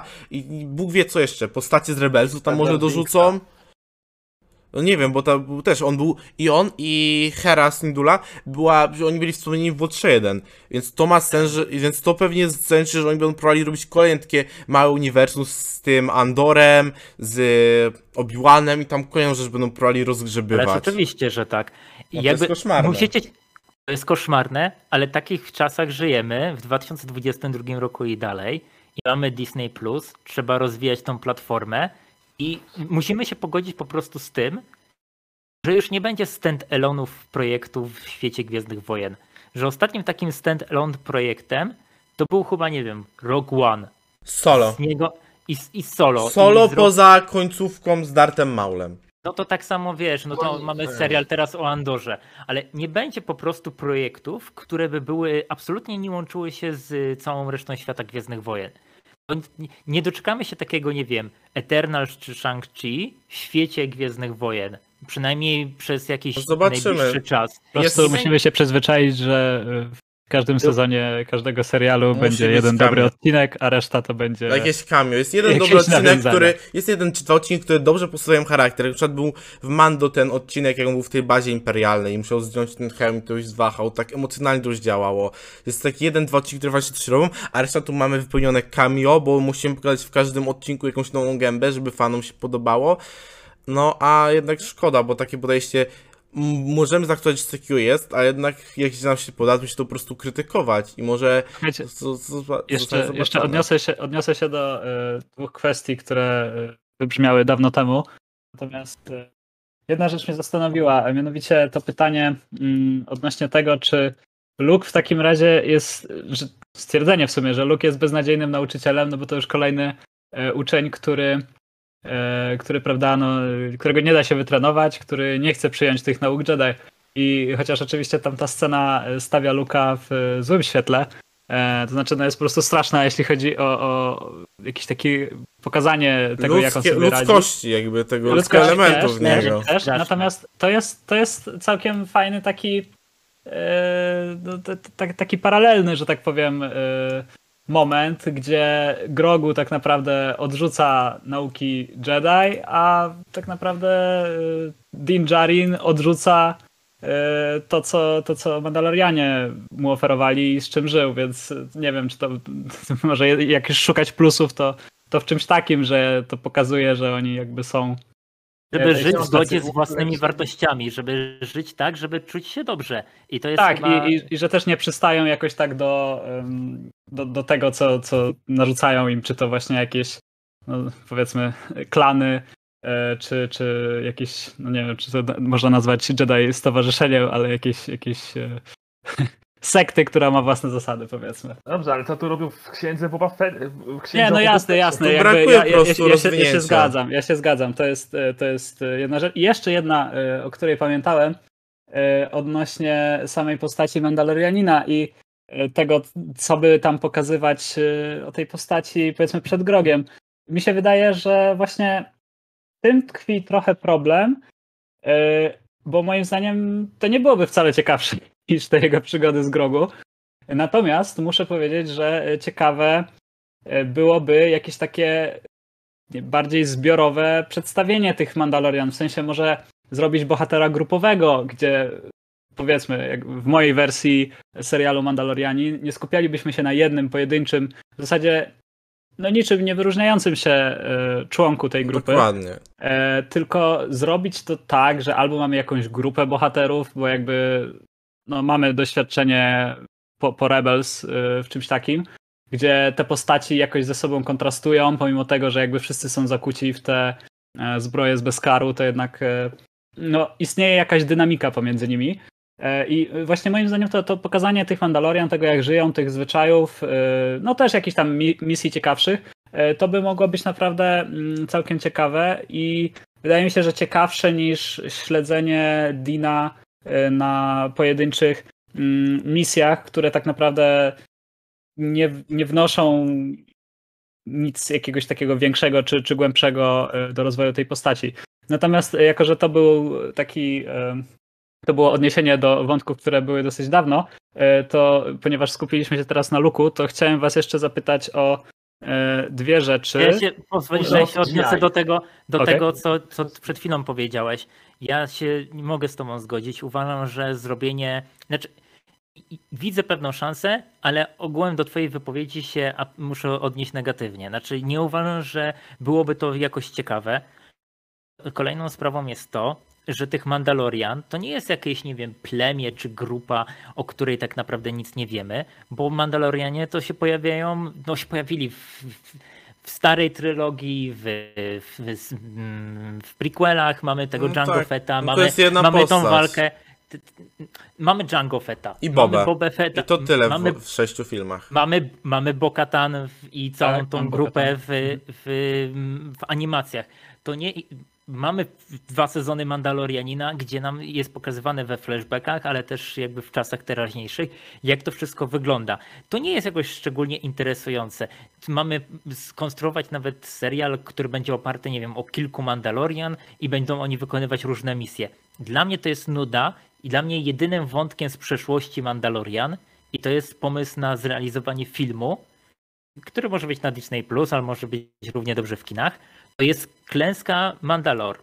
Y, To, to bym oglądał. Co doprowadziło do upadku, tak jakby w wersji kinowej, co doprowadziło do klęski, do bod, bodajże Mandalor został zaatakowany przez Imperium, tak? To tą walkę, to ich poświęcenie, to jak ten, to cała grupa upada. To jest dla mnie interesujące i to bym oglądał. A- Tak, tylko zauważ, że jakby nie, y, tak naprawdę mówiąc o tym, że zobaczyłbym tę grupę Mandalorian, ja w sumie nie wskazałem okresu, w którym bym ich zobaczył, nie? W sensie to jakby się nie wyklucza jedno z drugim, bo dla mnie nie ma jakiegoś dużego powodu, żeby ten wyimaginowany serial e, Mandalorianin, czy też może Mandalorianie, dział się właśnie w tych ciekawszych e, okresach dla, dla tej grupy, nie? Niekoniecznie teraz, kiedy tam jest ich raptem e, tą garstka, powiedzmy, nie? Ale tu widać, że jakby, że jakby, jakby to wygląda, jakby naprawdę już tak idzie, pod, jakby to wszystko było podbudówka pod to, że to ma być wielki finał po prostu, że ma być odbiciem, odbicie Mandalory, gdzie po jednej stronie będzie tam Bo-Katan, będzie, przyjdzie, pomoże mu na pewno Boba Svenek, będzie tak. oczywiście Mando, a po drugiej stronie będzie resz- resztki Imperium z Traunem po prostu na czele. I tam Tak. wplątałem w to jeszcze Asokę, może jeszcze Luka z Zakonem, Grogu, każdego i po prostu idzie pod taką typową wielką eventozę znaną z MCU i naprawdę Tak, tak Avengers końca. Endgame w świecie serialowym Gwiezdnych Wojen tak będzie. Wiecie, niskobudżetowych Gwiezdnych Wojen a siódmym epizodem, no. Tak, na, pew- na pewno to wszystko do tego zmierza. Ja jeszcze powiem gorszą rzecz. Niektóre postacie, które poznaliśmy w tych serialach, będą z pewnością wykorzystane w 10, 11, 12 epizodzie. Ja nie wierzę w to, że oni nie budują sobie już postaci, które kiedyś mogą wykorzystać. Na przykład, nie wiem, jak za 10 lat ktoś przyjdzie i będzie chciał robić nową trylogię Gwiezdnych Wojen, to na pewno się tam Grogu pojawi i będzie centralną postacią. Po to go wciskają do każdej. Mm, To zanim zrobią, wiesz. Wiecie, Jedne, co mamy- Cieszy, to te, jedne co cieszy to te nowe filmy jakby, niektóre, bo nie sądzę, żeby film, który robi Taika Waititi, czy trylogia Ryana Johnsona, to były rzeczy, które będą tak po prostu zaczepione w fanserwisie, zwłaszcza to, co robi Ryan Johnson, bo jednak on jest znany z tego, co zrobił w ostatnim czasie, że kompletnie wywrócił Gwiezdne Wojny do góry nogami. Chciał ten to Tak, odwrócił od Rise of Skywalker, więc Jakby- to jest jakaś szansa na nowe rzeczy, bo patrzymy na te seriale, co dostajemy, mamy tutaj Asokę, Andora, Obi-Wana, młodego Lando, wszystko co znamy, poza tym jednym Acolyte Fire Republic, które budzi moje nadzieje. Widzisz, Ale co jakiś czas będą się pojawiać takie postacie typu, nie wiem, jakieś nowe łuki, czy jeszcze jakiegoś... To też nie jest nowa postać, bo on był już, Nie jest, to, jest, ale- to jest postać z kanonu jakby. Będą budować te postacie pod to, co się ma wydarzyć po dziewiątym epizodzie. Dla mnie są trzy pewne postacie, które się tam pojawią. Grogu to oczywiście, bo Grogu się może pojawiać w sumie w każdym projekcie, przez to jaka to jest rasa, jaką, jakimi umiejętnościami dysponuje. Ile lat żyje? ile lat żyje, więc on na pewno będzie centralną postacią kolejnej trylogii. Druga, y, druga osoba to jest Rey. Daisy Ridley nie ma kariery po Gwiezdnych Wojnach. Tak, to Ona prawda. po prostu. Mhm. i Ona. Coś nakręciła ostatnio. Coś O. tam, coś, czymś tam gra, no ale to wiadomo. Chaos, Chaos Walking, które było no, fatalne. Wielu aktorów tak ma, że Umów- po Gwiezdnych Wojnach, że nie ma jakiejś Ju- kariery. No tak, ale umówmy się, nie dajesz jej żółtego czy złotego miecza po to, żeby to jakby zostawić No na to tamtym wiadomo, momencie. ale myślę, że gry są tak zaorane pod Rise of Skywalker filmowo w przyszłość, że minie paręnaście lat zanim to zrobimy, a teraz... Oj, tu- tu- nieprawda. Teraz była ostatnio plotka potwierdzona nawet Mm. z dobrego źródła, że Lucasfilm chce mm, stworzyć serial, który by opowiadał o nowym zakonie Tylko oni Jedi. strasznie dużo, strasznie długo im to zajmuje. Przecież Boba Fett, serial Obi-Wan jest od 5 lat, już się mówi o tym. U nich wszystko wolno idzie i jest bagan, Jasne, bo Paweł, zobaczcie, to że nie- mają od dawna to- zapowiedziane rzeczy, a nadal nie zaczęliśmy, na, nawet nie mamy napisanego scenariusza, a nie zaczęta jest produkcja, do żad, nie zaczęta jest produkcja do żadnego z filmów z Gwiezdnych Wojen. Tak To naprawdę jest co? prawda, ale to jest już jakby na osobną dyskusję, dlaczego to nie powstaje. Natomiast jak już wybiegamy w przyszłość, nie Bajzel za, prostu. 10, Nie, wydaje za, za prostu, 10 że- lat, jak jakiś projekt dostanie światło, to tak jak mówię, będzie tam Grogu, będzie Rey. Myślę, że Finn również Jakoś się na będzie, pewno po, bo- po, pojawią bo- tam. bo to są tacy też aktorzy, którzy. No, Josh, John Boyega, czy Josh Boyega, John. chyba John. Ma troszkę lepszą karierę niż Daisy Ridley, ale myślę, że Ja, jakby. Plus on Tak. szkalował Disneya e, tam w jakimś, e, w jakimś wywiadzie, czy tam w Tak. jakimś, było coś Będzie takiego, więc O- u niego akurat nie wiadomo, natomiast, natomiast Daisy moim zdaniem jest, jest pewniakiem. Paul może? No, Paul jest postacią, Paul jest postacią, którą każdy lubi, więc moim zdaniem Tak. to chyba naturalne, że on miał się tam znowu pojawić zresztą. Tak, jeżeli, no, pan tak- As, jeżeli pan aktor Oscar Isaac będzie akurat wolny, bo to jest jedyny aktor, który się pojawił z tego powiedzmy nie starszego pokolenia. typu Adam Driver jeszcze. Driver. No i, przepraszam, no i Adam, Dra- ale Adam Driver nie żyje, No, tak? no. W, jego postać nie żyje w, Znaczy, już wiesz, tym on wciąż może wrócić jako, nie wiem, Ford, Ford. mocy. Wszystko, wszystko, jest, wszystko jest możliwe, naprawdę. Możemy zrobić retcon i zrobić alternatywne zakończenie, które ponoć jest nagrane i, i, i też możemy przywrócić tą postać. Chodzi mi o to, że jest już ta marvelizacja Gwiezdnych Wojen, będzie spin-offowanie, będą cameosy i będzie budowanie pod wielkie epickie finały i pod to, co się ma dziać w filmach, teraz być może, wiecie, wszyscy mają niesmak pod Rise of Skywalker i słusznie, ale za 10 czy za 15 lat to minie i ludzie będą sobie zadawać pytania, co dalej, co Jak dalej. po, jak po prequelach trochę. polega na Te- tym, że Lucasfilm e, wiem, ostatnio zaczęli sobie taką strategię, że zapowiadają rzeczy i mają jakieś zarysy, a, e, fabuły na przyszłe seriale i filmy, ale nic poza Jak tym. DC po prostu kiedyś. Tak biegają po prostu po omacku i nie wiedzą co robić po prostu. Nie wiem, Ro- Rock Squadron, który miał robić Patty Jenkins. Wywaliło Nie się. wiem, nagle wstrzymali produkcję, bo Patty Jenkins wolała co innego robić, więc Co się dzieje pewnie... z, z tymi wszystkimi filmami? Film, który produkował e, Kevin Feige, no była informacja przez dwa dni, że Chloe Zhao miała to reżyserować i się okazało, że to jest nieprawda. O to z 4 lat temu zapowiedziane. Film Taiki Waititiego też był zapowiedziany już chyba nawet przed tym, jak on zrobił odcinek Ma Mandalorianina, czy ktoś w tym, no to było w pierwszym sezonie też dawno, dawno temu. E, do, te, do tego mamy po prostu trylogię Johnsona, która była zapowiedziana tuż po premierze ostatniego Jedi bodajże, więc też. Pię, pię, pięć lat temu praktycznie. To jest. I tam się nic z tym nie dzieje.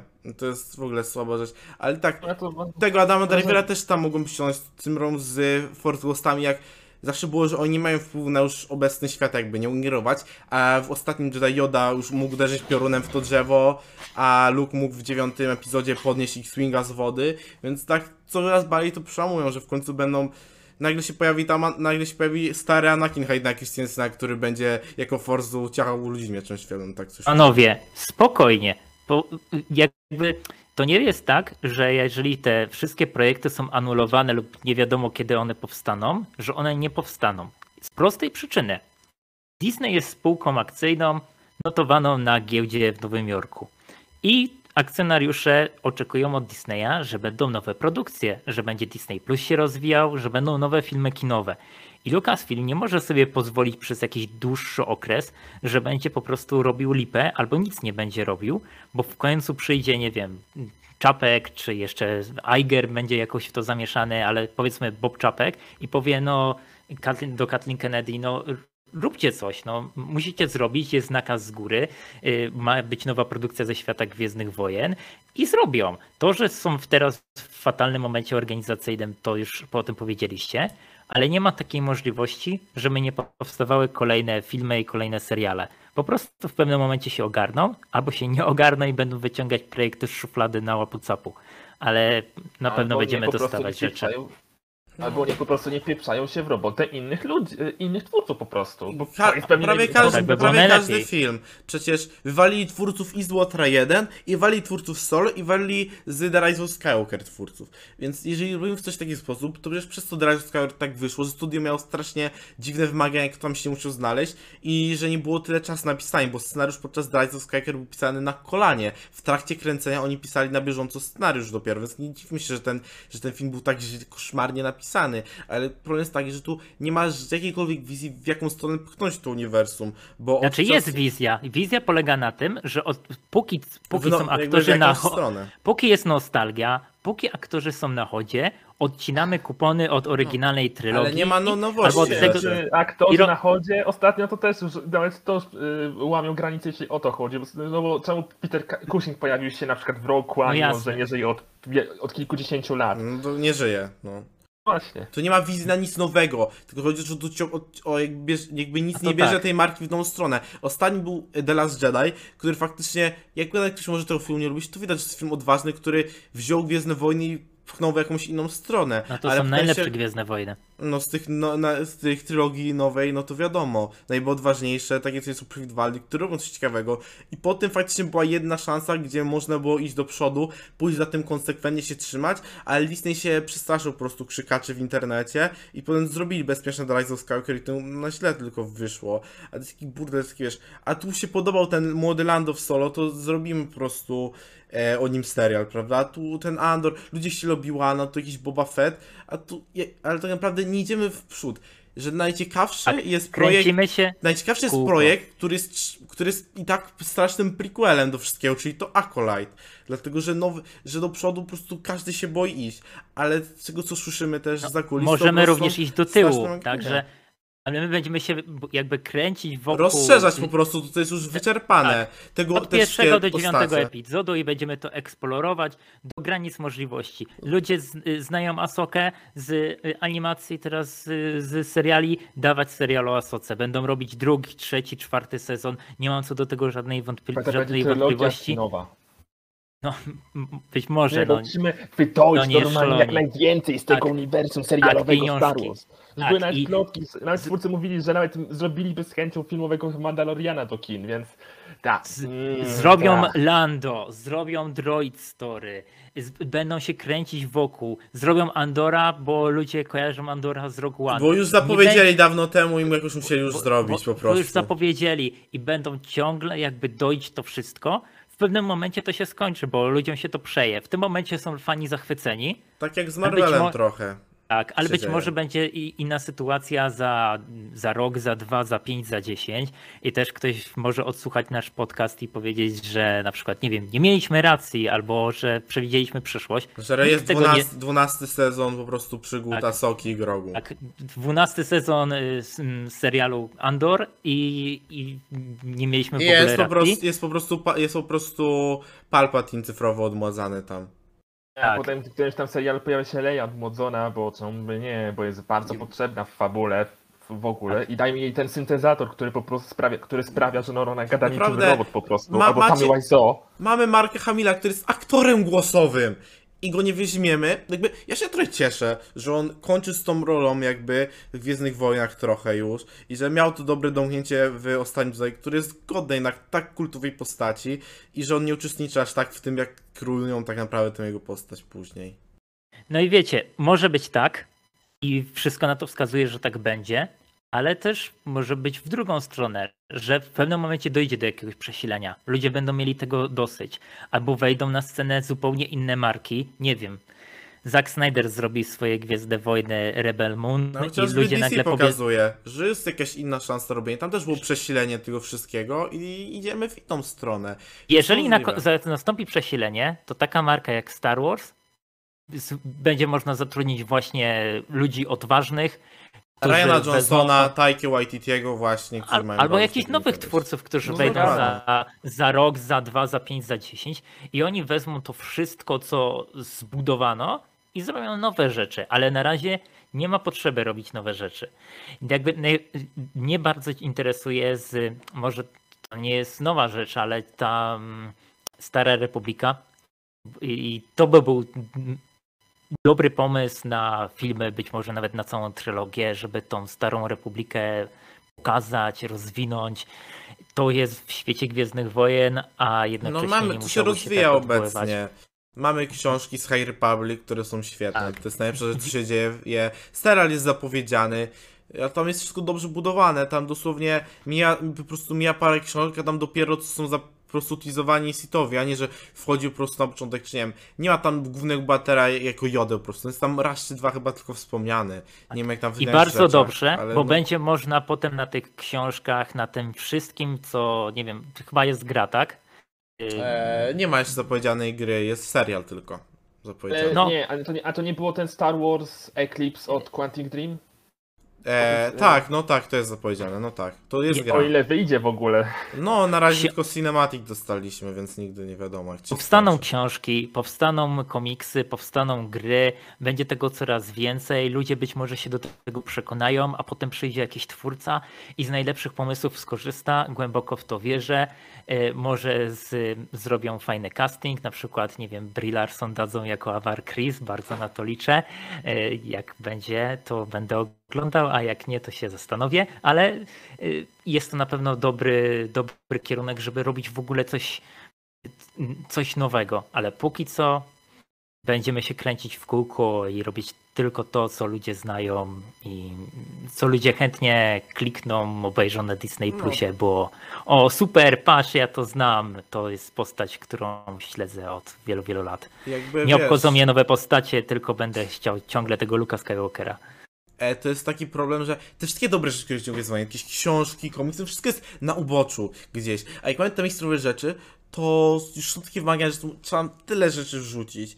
I tu widać, bo pracy, że te projekty się nie posuwają, po prostu twórcy nie mają wolności kreatywnej. Jak było wywalone, kiedy e, ci reżyserzy solo przecież chcieli zrobić film, było mówione ostatnio, przyszły news taki, że oni chcieli zrobić film osobny, który będzie jakiś wypełniony fanserwisem, a to ich wyrzucono za metody pracy, po prostu taki film chcieli zrobić. W trakcie produkcji trzeba było na szybko brać Rona Howarda bodajże, który to miał jakoś kończyć. To, no to jest po prostu koszmarne, co się dzieje, ale zobaczymy, bo ja naprawdę chcę, żeby Disneyowi się nie powodziło dobrze, jeśli- dopóki będą robić takie projekty, bo dla mnie to jest koszmarne, jak bardzo się doi i niszczy rzeczy po prostu, zamiast iść w nową stronę. Dlatego miejmy nadzieję, że coś się tutaj zmieni i miejmy kciuki w to High Republic. Miejmy nadzieję, że wyjdą te nowe produkty, które będą lepsze, które będą bardziej oryginalne, bo tu jest to jest tak niewykorzystany potencjał ta księga Boba Fetta. Jakby to ile tu można było ciekawych rzeczy zrobić. Miał tyle odcinków, a Fenek nadal jest bez charakteru na przykład. Jest ten Krysantan, który prawie nic nie robi poza bieganiem i biciem ludzi w sumie. Może było Ale wiesz, Paweł, zrobić. wiesz, to się mogą jeszcze pojawić w jakichś innych serialach. To na No. tym właśnie polega. Podobał wam się y, Santo, to może się pojawi w jakimś innym serialu. Albo macie mało fenek, to sobie zobaczcie, nie wiem, nową animację z nią, albo w nowym serialu się pojawi, na przykład, nie wiem, teraz miało być Rangers of the New Republic, to być może... Pojawi się w Asoce na przykład z jakiegoś pojawi się w Asoce, hej, hej, hej. Trzeci sezon No tak- Mando. Cokolwiek, Tak. drugi sezon Księgi Boby Fetta, coś tam jeszcze chyba jest zapowiedziane nawet. I, i, gdzieś padło takie pytanie, ja jeszcze zanim ci oddam głos, gdzieś padło pytanie, co dalej z Bobą Fettem, I- bo serial go jakby zostawia w takim położeniu, że on już jest, y, ma opanowaną sytuację na Tatooine i jest, jest taką postacią w tym momencie, którą można wszędzie wrzucić. Jakby jego historia się już skończyła, on się może teraz na Kamiosy pojawiać, on się może w trzecim sezonie Mando pojawić, on się może gdzieś w Asoce pojawić, on się może teraz pojawić wszędzie i mieć swoje jakby solowe przygody, albo może zrobić tak jak Thor, oddać na przykład, nie wiem, Fenek, to, to władanie tą, tymi, tymi całymi zasobami, które zebrał Jabba, a on leci mieć przygody Bogotunuci. I też tak mogą to zrobić. I wtedy będzie Boba Fett, kolejna postać, którą znacie i kochacie, pojawiać się tu, tam, siam. Słuchajcie, to jeszcze o postaci, o której dzisiaj nie było, albo prawie nie było. Czyli... Czyli- Może jeszcze ja powiem, bo jeszcze chciałem powiedzieć o problemie. Wydaje mi się, że z tym Bo chciałem zwrócić uwagę, że największy problem tego na ten moment Star Warsów, tych pro- projektów Star Warsów, nie tylko tych serialowych, ale też filmowych, jest Disney, które już od jakiegoś czasu, już nawet jeszcze zanim, y, zanim doszło do Rise of Skywalker, po prostu boi, znaczy idzie mocno bezpieczną drogą, bo jak inaczej wyjaśnić fakt, że powstają kolejne remake tych animacji, e, które wychodzą, które są napakowane po prostu nostalgią, tymi elementami, które są kojarzone właśnie z tamtych filmów. Macie, znacie, to będziecie lubili. To, no Tak, i Disney to- uosabia najgorsze, co istnieje w branży filmowej obecnie po prostu. Ostatnio to właśnie i to na przykład w, i to wchodzi do kolejnych animacji nawet, które wy, wy, robią I do obecnie. każdego studia pod nimi tak naprawdę. Jak na przykład do Ralph Breaks the Internet, który jest napakowany po prostu nawiązaniami do Marvela, Star Wars, Dis Księżyc Disneya po prostu. I to zepsuło To można zrobić, bo to można tak. zrobić w dobry sposób. Przecież jak Warner zrobił tyle nawiązań w Lego mówi, to każdy się to podał. Tylko to było coś ciekawego i A potem oryginalnego. fajnie zrobić to samo w kosmicznym meczu i to już było to tak jest- męczące, że No aż głowa tak. bolała po prostu. No zależy jak się tego podejdzie, ale widzimy tą różnicę między tym Disneyem, który idzie najbezpieczną drogą i góruje w Hollywood od lat, a takim Warnerem, który co chwilę wydaje nowe projekty, które tracą. The Suicide Squad, nowy Matrix, takie, takie filmy co chwilę oni wydają, prawda, które są tak oryginalne i ciekawe, a tym tracą na pieniądze. To jest... w dość ciekawy sposób. Na przykład No. Matrix to po prostu krytykował w zasadzie te No, pierwsze krytyko trylogie krytykował filmowe. całą sequelozę i sam Warner Bros., które chciało zabrać system wachowski projekt za to, że nie chciały zbytnio robić szybko sequel do Matrixa. No, takie ciekawe rzeczy. To jest różnica między filmami, dziełami, które są produktem, a które są faktycznie sztuką po prostu. Że tam brak już nawet pierwiastka ludzkiego w tych rzeczach, co robi Disney. Zwłaszcza w tych Gwiezdnych Wojnach, które już są po prostu fanserwis, fanserwis, fanserwis. Nic ciekawego. Tylko w Gwiezdnych Wojnach, też Marvelu ostatnio zaczęło to przechodzić po prostu. No To zwróćmy uwagę, Poza, po Hawkeye'u, poza, bo poza Eternals. Masz tu Spidermana, Hawkeye'a. Shang-Chi to jeszcze, Shang-Chi to jeszcze. Shang-Chi, Mm, Shang-Chi, okej. końcowych. No. Shang-Chi to jeszcze było, było uwolnione poza to napisami końcowymi. Tak. Znaczy po napisach po prostu. Ale i Eternals też. Black Widow, no dobra, jeszcze jest, ale Spider-Man No Way Home. Ale- było? Słuchajcie, w tym, w tym uniwersum Marvela są projekty, gdzie będzie cameoza i będzie A jest też Moon Knight. ale są też pro, projekty i nie możecie jakby tego jakby zanegować, że są projekty, które są stand-alone albo są bardzo na uboczu. Filmowych jest coraz mówicie- mniej, jakby. W sensie, że Znaczy, to przełączy się na film- seriale, a filmów filmowych? prawie poza Blade'em chyba zbytnio nie ma jakichś rzeczy, gdzie nie ma albo znanych postaci, ani znanych marek, na przykład jakiejś fantastycznej czwórki, tylko wszystko chyba poza tym Blade'em to są rzeczy, które znamy praktycznie, co nie? Porównując do Star Wars, oni są 20 poziomów wyżej. Bo w, oni uniwersum Marvela i to jedno, jedno zdanie. W uniwersum Marvela mamy Shang-Chi, mamy Eternals, teraz powstanie Moon Knight. Nie wierzę, że on będzie tak bardzo przesiąknięty Marvelkiem. Może będzie jakieś jedno cameo lub nawiązanie. Pojawiają się po prostu projekty, które są zupełnie na oboczu, gdzie można realizować swoją wizję artystyczną.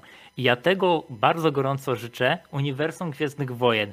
Gdybyśmy dostawali te wszystkie Asoki tak, i te wszystkie cameosy z Lukiem, Andory. Ando- Andory, Obi-Wany, ale gdyby była na przykład raz w roku jakaś produkcja filmowa lub serialowa, totalnie na oboczu, Było tylko Visions, które zostało, które było uznane za to, że ono nie jest w kanonie, bo za bardzo odbiega od Gwiezdnych i to nie jest w kanonie. To jest jedna ciekawa rzecz.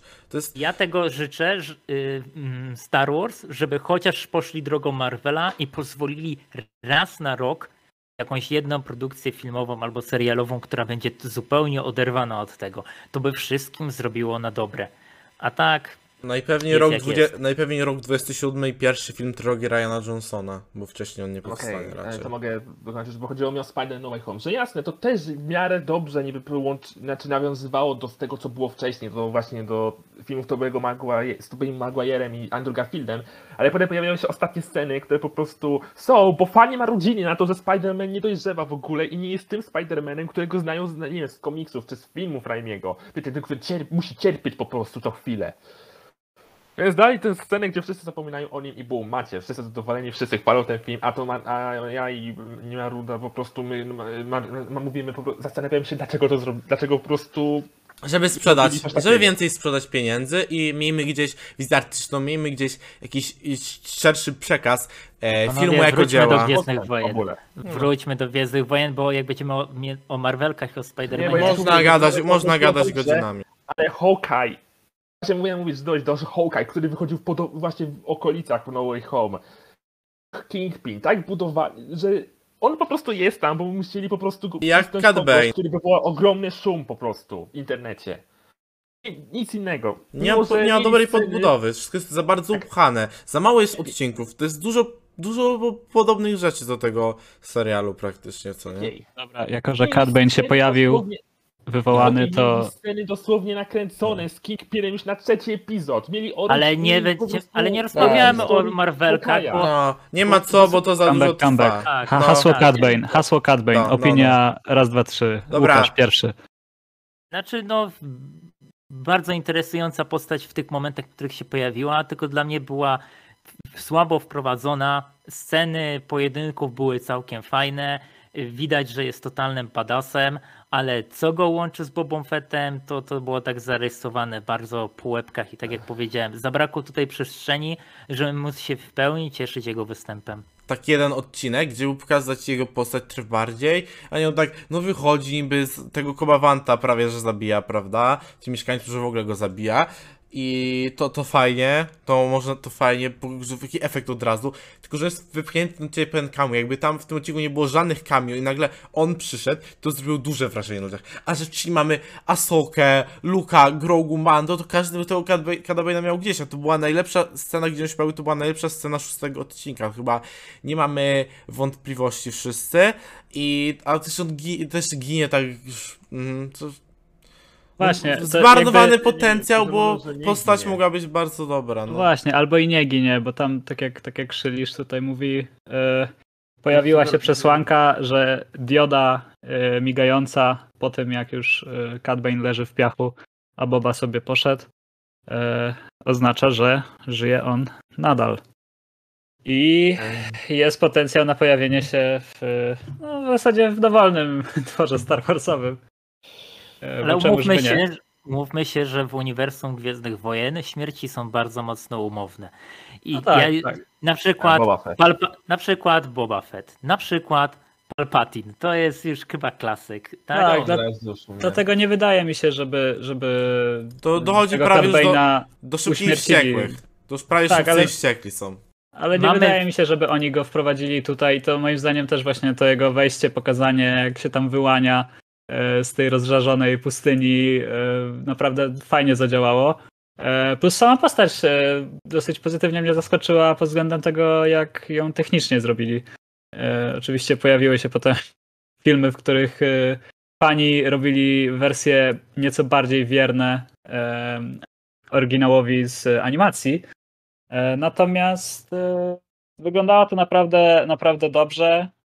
Głos w zasadzie też nie wiem, czy ten sam, czy nie ma ten sam. Wzięli, wzięli tego samego aktora głosował, Kerry'ego Bertona też y, z Wojen Klonów tutaj.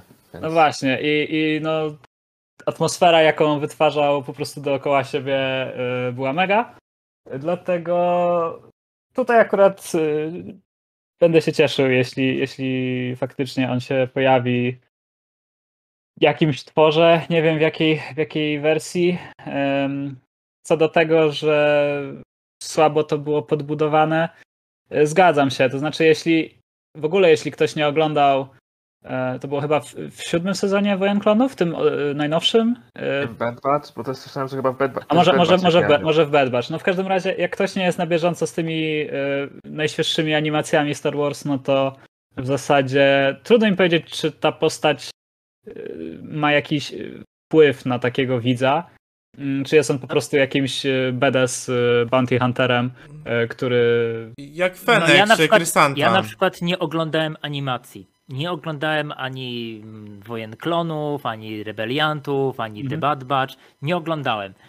Wchodzi postać, wygląda cool. Mówię sobie, wow, tak wiesz, jeszcze, zresztą wchodzi w tym, w tej scenie takiej mocno westernowej, kowbojskiej, tak, że będzie To ta strzelanina. Mówię, super, ciekawe kto to jest. I wiesz, żyjemy w globalnej wiosce, gdzie wchodzę na Facebooka, nie wiem, godzinę po premierze odcinka, już jest wszystko zaspoilerowane, już są memy i już mniej więcej wiem, nie oglądając tych animacji, kto to jest.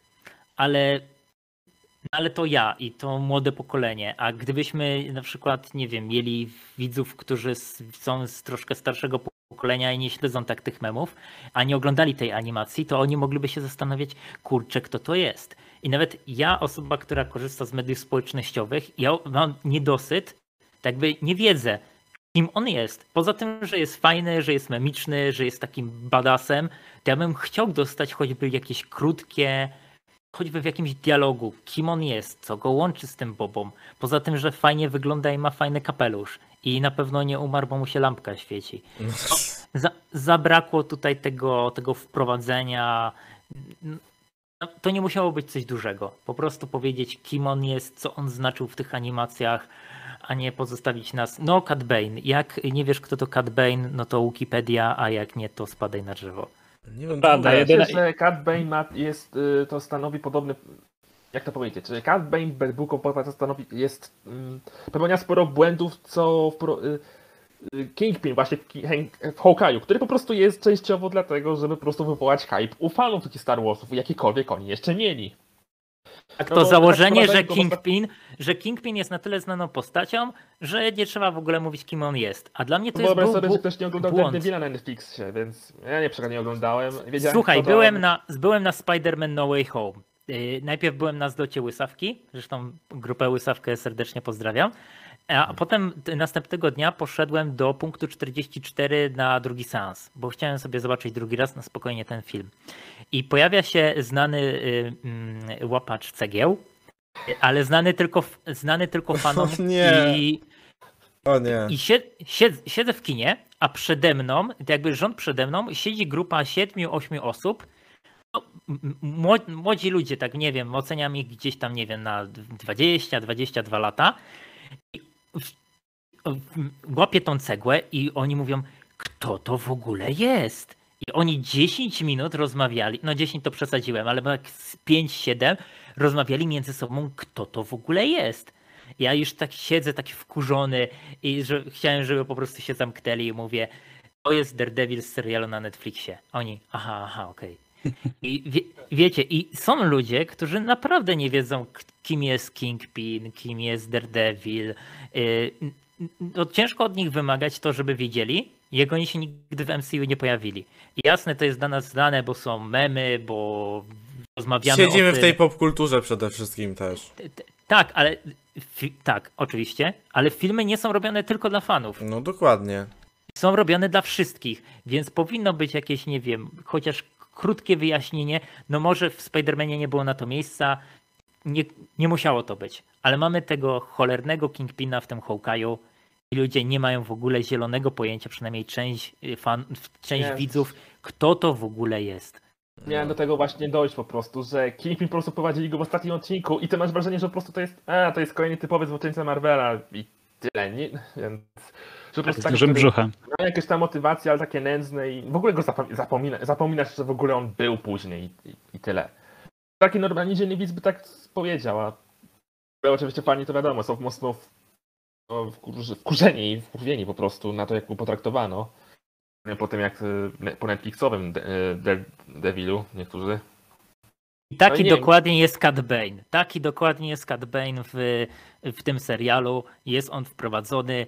Ci, co oglądali animację, jarają się. Czy ci, ci, co nie wiedzieli animacji, a nie przyglądają memów z wypiekami na twarzy, to nie wiedzieli, kim on jest, poza tym, że fajnie wygląda. No i, I- miał jedną fajną No scenę i nic nie robi miał- takiego w tym serialu, tak Cat naprawdę. Bane, chociaż w porównaniu do Kingpina miał przynajmniej tą jedną scenę, którą się zapamięta. Że on- Jakoś ustanawia go dobrze jako postać. Jakby było jeszcze więcej tego, jak on budowany przez chociaż pojawił się w połowie tego, na przykład jakby. Albo na przykład byłoby 7 odcinków, on musiał w tym w piątym na przykład, e, a w szóstym, w szóstym odcinku poświęcony tej stronie przeciwników, byśmy poznali Kada Bane'a lepiej, to wszystko byłoby tak dobrze. Albo jakby nakreślić to, żeby jakby ten wątek, co tam był wycięty z tych kronoców, że była jakaś przeszłość między nimi, to mogło tak dobrze zadziałać na przykład, że po prostu ten Boba tam wchodzi i próbuje utrzymać tą kontrolę na Tatooine i nagle przy, przychodzi jednak ci przeciwnicy ci Pike'owie biorą jego Nemezis jakby z poprzednich lat. Ja się cieszę, że tutaj przynajmniej Hanna Solo nie wrzucili, bo już że odmłodzą Hanna Solo cyfrowo i znowu będzie. Były plotki, że będzie. A No, właśnie, skoro tak, tak. o tym, że mogli pokazać. Mogliś nawet w tym od serialu pokazać w ogóle, pokazać w retrospekcie, gdzie mogliby pokazać tą historię między nimi. Jedną scenę przynajmniej. Cokolwiek, Jedną tylko nie scenę, Luka. No, A Słuchaj, w Batatan siedział, siedział cztery odcinki w, w, w, tym, w tym zbiorniku leczniczym, tak? Mogli tam wrzucić jedną retrospekcję. Jak nie wiem, walczy po prostu z jakimś, nie wiem, no z Cadem No wiem, że tak? spotyka Że Cada Bane'a wspomina po mu się. po powrocie Jedi i widzą i nie wiem, spotykają Mogli- się po latach. Tak, mogli na przykład zrobić taki, nie wiem, w szybkim montażu przegląd jego najważniejszych przygód i tam by się pojawił ten campaign i ludzie by już, nie wiem, od pierwszego czy od drugiego odcinka mówili o, pojawił się, pojawił się. A tak dostajemy go po prostu tak na szybko wrzuconego. Jakby, nie wybrzmiała to przez to w dobry sposób. jakby można było to zrobić troszkę lepiej, żeby fani chociaż mieli jakby czas przyzwyczaić się do tego albo sprawdzić, albo nie wiem, przedyskutować to między sobą, kim ten człowiek jest, znaczy człowiek, kim ta postać jest. Jakby mieliśmy już w świecie e, seriali Gwiezdnych Wojen postacie z animacji, które były wprowadzane do wersji live action. Ahsoka była wprowadzona według mnie bardzo średnio, ale mieliśmy Bo-Katan, która się pojawia w drugim serialu Manda- Mandalorianina i dostajemy odcinek czy dwa z tą postacią i jest to wszystko w dialogach wyłożone, kim ona jest, jakie ona ma podejście do tego credo, że ona kiedyś też miała ten miecz, otrzymała ten miecz, nie wywalczyła go w walce. Widzimy to jakby emocje na twarzy aktorki, już wyleciało mi jak ka- aktorka się nazywa, ale Była, ona była też ta sama aktorka, która była też aktor, która też podkładała głos właśnie w serialach animowanych. Tak, więc dało się to zrobić. y, y, Kapi Sakow. Więc dało się po prostu to zrobić, wprowadzić po prostu postać, która wcześniej była z animacji i powiedzieć o niej wystarczająco dużo, żebyśmy stwierdzili, jaki jest ten charakter, skąd ona w ogóle się tu wzięła. Nie zrobiono z tego z Cadem bo wolano wrzucić Luka Skywalkera z jarzeniówką Jody i Asokę, która Na co to było w tym serialu? To nie ma żadnego powodu, żeby tu być. Jeszcze nawet Luke, ale Asoka! Co Asoka robi w tym serialu? Wytu wytłumacz mi Tak, Asoka- ktoś. Asoka była najmniej potrzebnym kameosem. W historii chyba, serio. O hej, e, jestem tu tylko po to, żeby zareklamować serial, poza tym nie mam pojęcia, co do cholery robię. E, Ja nikt nie wie. ona jest jeszcze cofnięta w rozwoju. Ona jest Tak jak, tak jak Mando i Luke, cofnięta w rozwoju. Ale ona jest tak jawnie cofnięta w rozwoju, bo przecież ona y, jakby krytykowała ten, ten stary zakon Jedi. Od, tak? od Clone Warsów jeszcze. Cały czas. o tym. I- Ona teraz, a ona teraz przychodzi do tego Luka i mówi, no dobrze robisz, robisz po staremu, no okej, no fajnie, no to nara, do zobaczenia w następnym serialu. Jakby to jest tak głupie. Czemu ona powinna się otwarcie świać, mówić, że to jest złe. Ona wie, ona zakończyła i powiedzieć Lukowi, nie rób tego tak, bo to się źle kończy. Nie, ona tam przychodzi, jakby była normalnie z nim przyjacielem. Tak nie ma sensu, skoro ona była największą przeciwniczką chyba mocy w całej galaktyce. Naprawdę, to jest tak, takiej Paweł, mocy gdyby ona, się pojawi, gdyby ona się pojawiła tam, znaczy ona się pojawia totalnie no, znikąd, wychodzi z zakrzaków, ale gdyby ona w tej rozmowie z Luke'em Skywalkerem nie była taka miła, tylko powiedziała mu, nie idź tą drogą, nie idź tą drogą, bo ona cię doprowadzi na przykład do klęski. I byśmy widzieli tą klęskę, jakim jest no olanie grogu, tak? Z- mm, Grogu wybiera własną drogę. Mówi, nie, nie idź tą drogą, bo ona się nie sprawdziła. Ja jestem, przychodzę tutaj, mówię ci jako przyjaciółka, nie korzystaj z tego, co, mm, co wypracował zakon Jedi, bo to się skończyło jedną katastrofą. I wtedy ona by powiedziała swoje, byłoby to zgodne z jej charakterem, Luke by jej nie posłuchał, co by było jeszcze jakąś większą... Ale to jeszcze sensu bardziej, ser, miałoby jeszcze bardziej sensu. Trochę. Znaczy miałoby sens, bo wtedy. Luke by postąpił wbrew Asoce Znaczy i tylko... zobaczyłby, że to jest jej, że to, że ona miała rację, że ten, te wszystkie zasady doprowadzają do klęski. Ustawiam Jasne, trochę, że Luke zakon budował w trochę inny sposób, bez tych niektórych zasad takiego, takich zakonów, przecież tam może mieć powiązanie z rodziną, co teraz ten wyrzuca przez okno, bo on miał przecież do wygnania jakby. Asoka mi tutaj nie pasuje, to Keimio jest po prostu niepotrzebne, ale gdyby już chcieli ją butem wcisnąć. Czy ona w ogóle tak rozmawia z Luke'em? Bardzo na Nie, bo wiesz, jest to On- tylko po to, żeby po prostu fani jali się O patrzcie, Luke Skywalker CGI rozmawia z Asoką. Głosem robota bez ludzkiej mimiki! Tak, ale gdyby już chcieli ją wepchnąć, to ja tylko widzę jedną możliwość, że ona tam wchodzi jako siła, która podważa to, co Luke Skywalker robi, że mówi nie idź tą drogą, yy, ona się skończyła źle. Zresztą Asoka w tej krótkiej scence wspomina Anakina. Mogła wspomnieć Budowanie o tym, że to się Anakina skończyło- pod Obi-Wana i Asokę ktoś tam. Hayden Albo Christensen się pojawi, nagle przez paręnaście lat walenia dzień w dzień po prequelach ludzie zaczynają mieć do nich nostalgię, nagle o Hayden Christensen i nagle chcą go zobaczyć, więc wiem, że oczywiście on się musi pojawić, bo już to potwierdzone w Obi-Wanie, więc czemu nie od razu w Asoce? No ale Paweł, To jest Paweł, słuchaj. możliwe. rok temu Amazing i Amazing Spider-Man 2 to były najgorsze filmy superhero i to wszyscy, cały internet był po prostu No dokładnie. przeciwnikiem tych, przeciwnikiem tych filmów. No, no okej, byli jacyś fani Garfielda, okej, ale To- to jakby oni byli w dużej, w dużej mniejszości, No tak? tak. Wszyscy, szkalowa, wszyscy szkalowali te filmy. A teraz, teraz Garfield się pojawił, w, miał bardzo dobry występ, był rewelacyjny w Spider-Man No Way Home, przynajmniej w mojej opinii. I teraz ludzie patrzą na te dwa filmy, no może one nie były takie złe, no w sumie nawet fajne pomysły. I widzisz, wystarczy jedno wydarzenie, i zupełnie zmienia nam się podejście do, do tych filmów. Być może będzie tak, że kiedyś ludzie będą tak mówić, nie wiem, o solo, że szkalowali solo, a na przykład za 10 lat zupełnie się zmieni klimat i ludzie zaczną ten te filmy Solo nie był szkalowany, właśnie w Uszkalowany. solo, że on był, Trochę on, był, szedł, trochę on, on był. szedł w złym momencie i każdy miał, że to jest mech film, takie 4 na 10 do 6 na 10, a myślę, że teraz padł ludzie zrozumienie, że Solo Utki z tytułu najgorsza rzecz, była możliwa. Jakby była ta cała bańka, po prostu drama po ostatnim Jedi, byli ci, którzy mówili, że super, bierze w dobrą stronę, fajna dekonstrukcja marki, może odpowiedzenia, a ci mówili inni, że koszmarnie rozwali postać Luka, to wszystko nie ma sensu i była ta cała drama przez wiele miesięcy w internecie i nagle po pięciu minutach od razu wchodzi ten solo, który był pełniony fanserwisem, był czymś bez jakiejkolwiek oryginalności, coś co łatwo było skrytykować jeszcze wie, za wiele rzeczy. To po prostu Ja tak muszę w tym decyzja. momencie powiedzieć, że ja chciałbym uprzedzić pewne fakty. Bo skoro się tak stało z Amazingami, tak się stało z mm, prequelami Star 3. Wars, Z sequelami. to, to ja uważam, że takim filmem, który jest powszechnie krytykowany przez fanów, a za pół roku będzie uwielbiany, to będzie Thor The Dark World.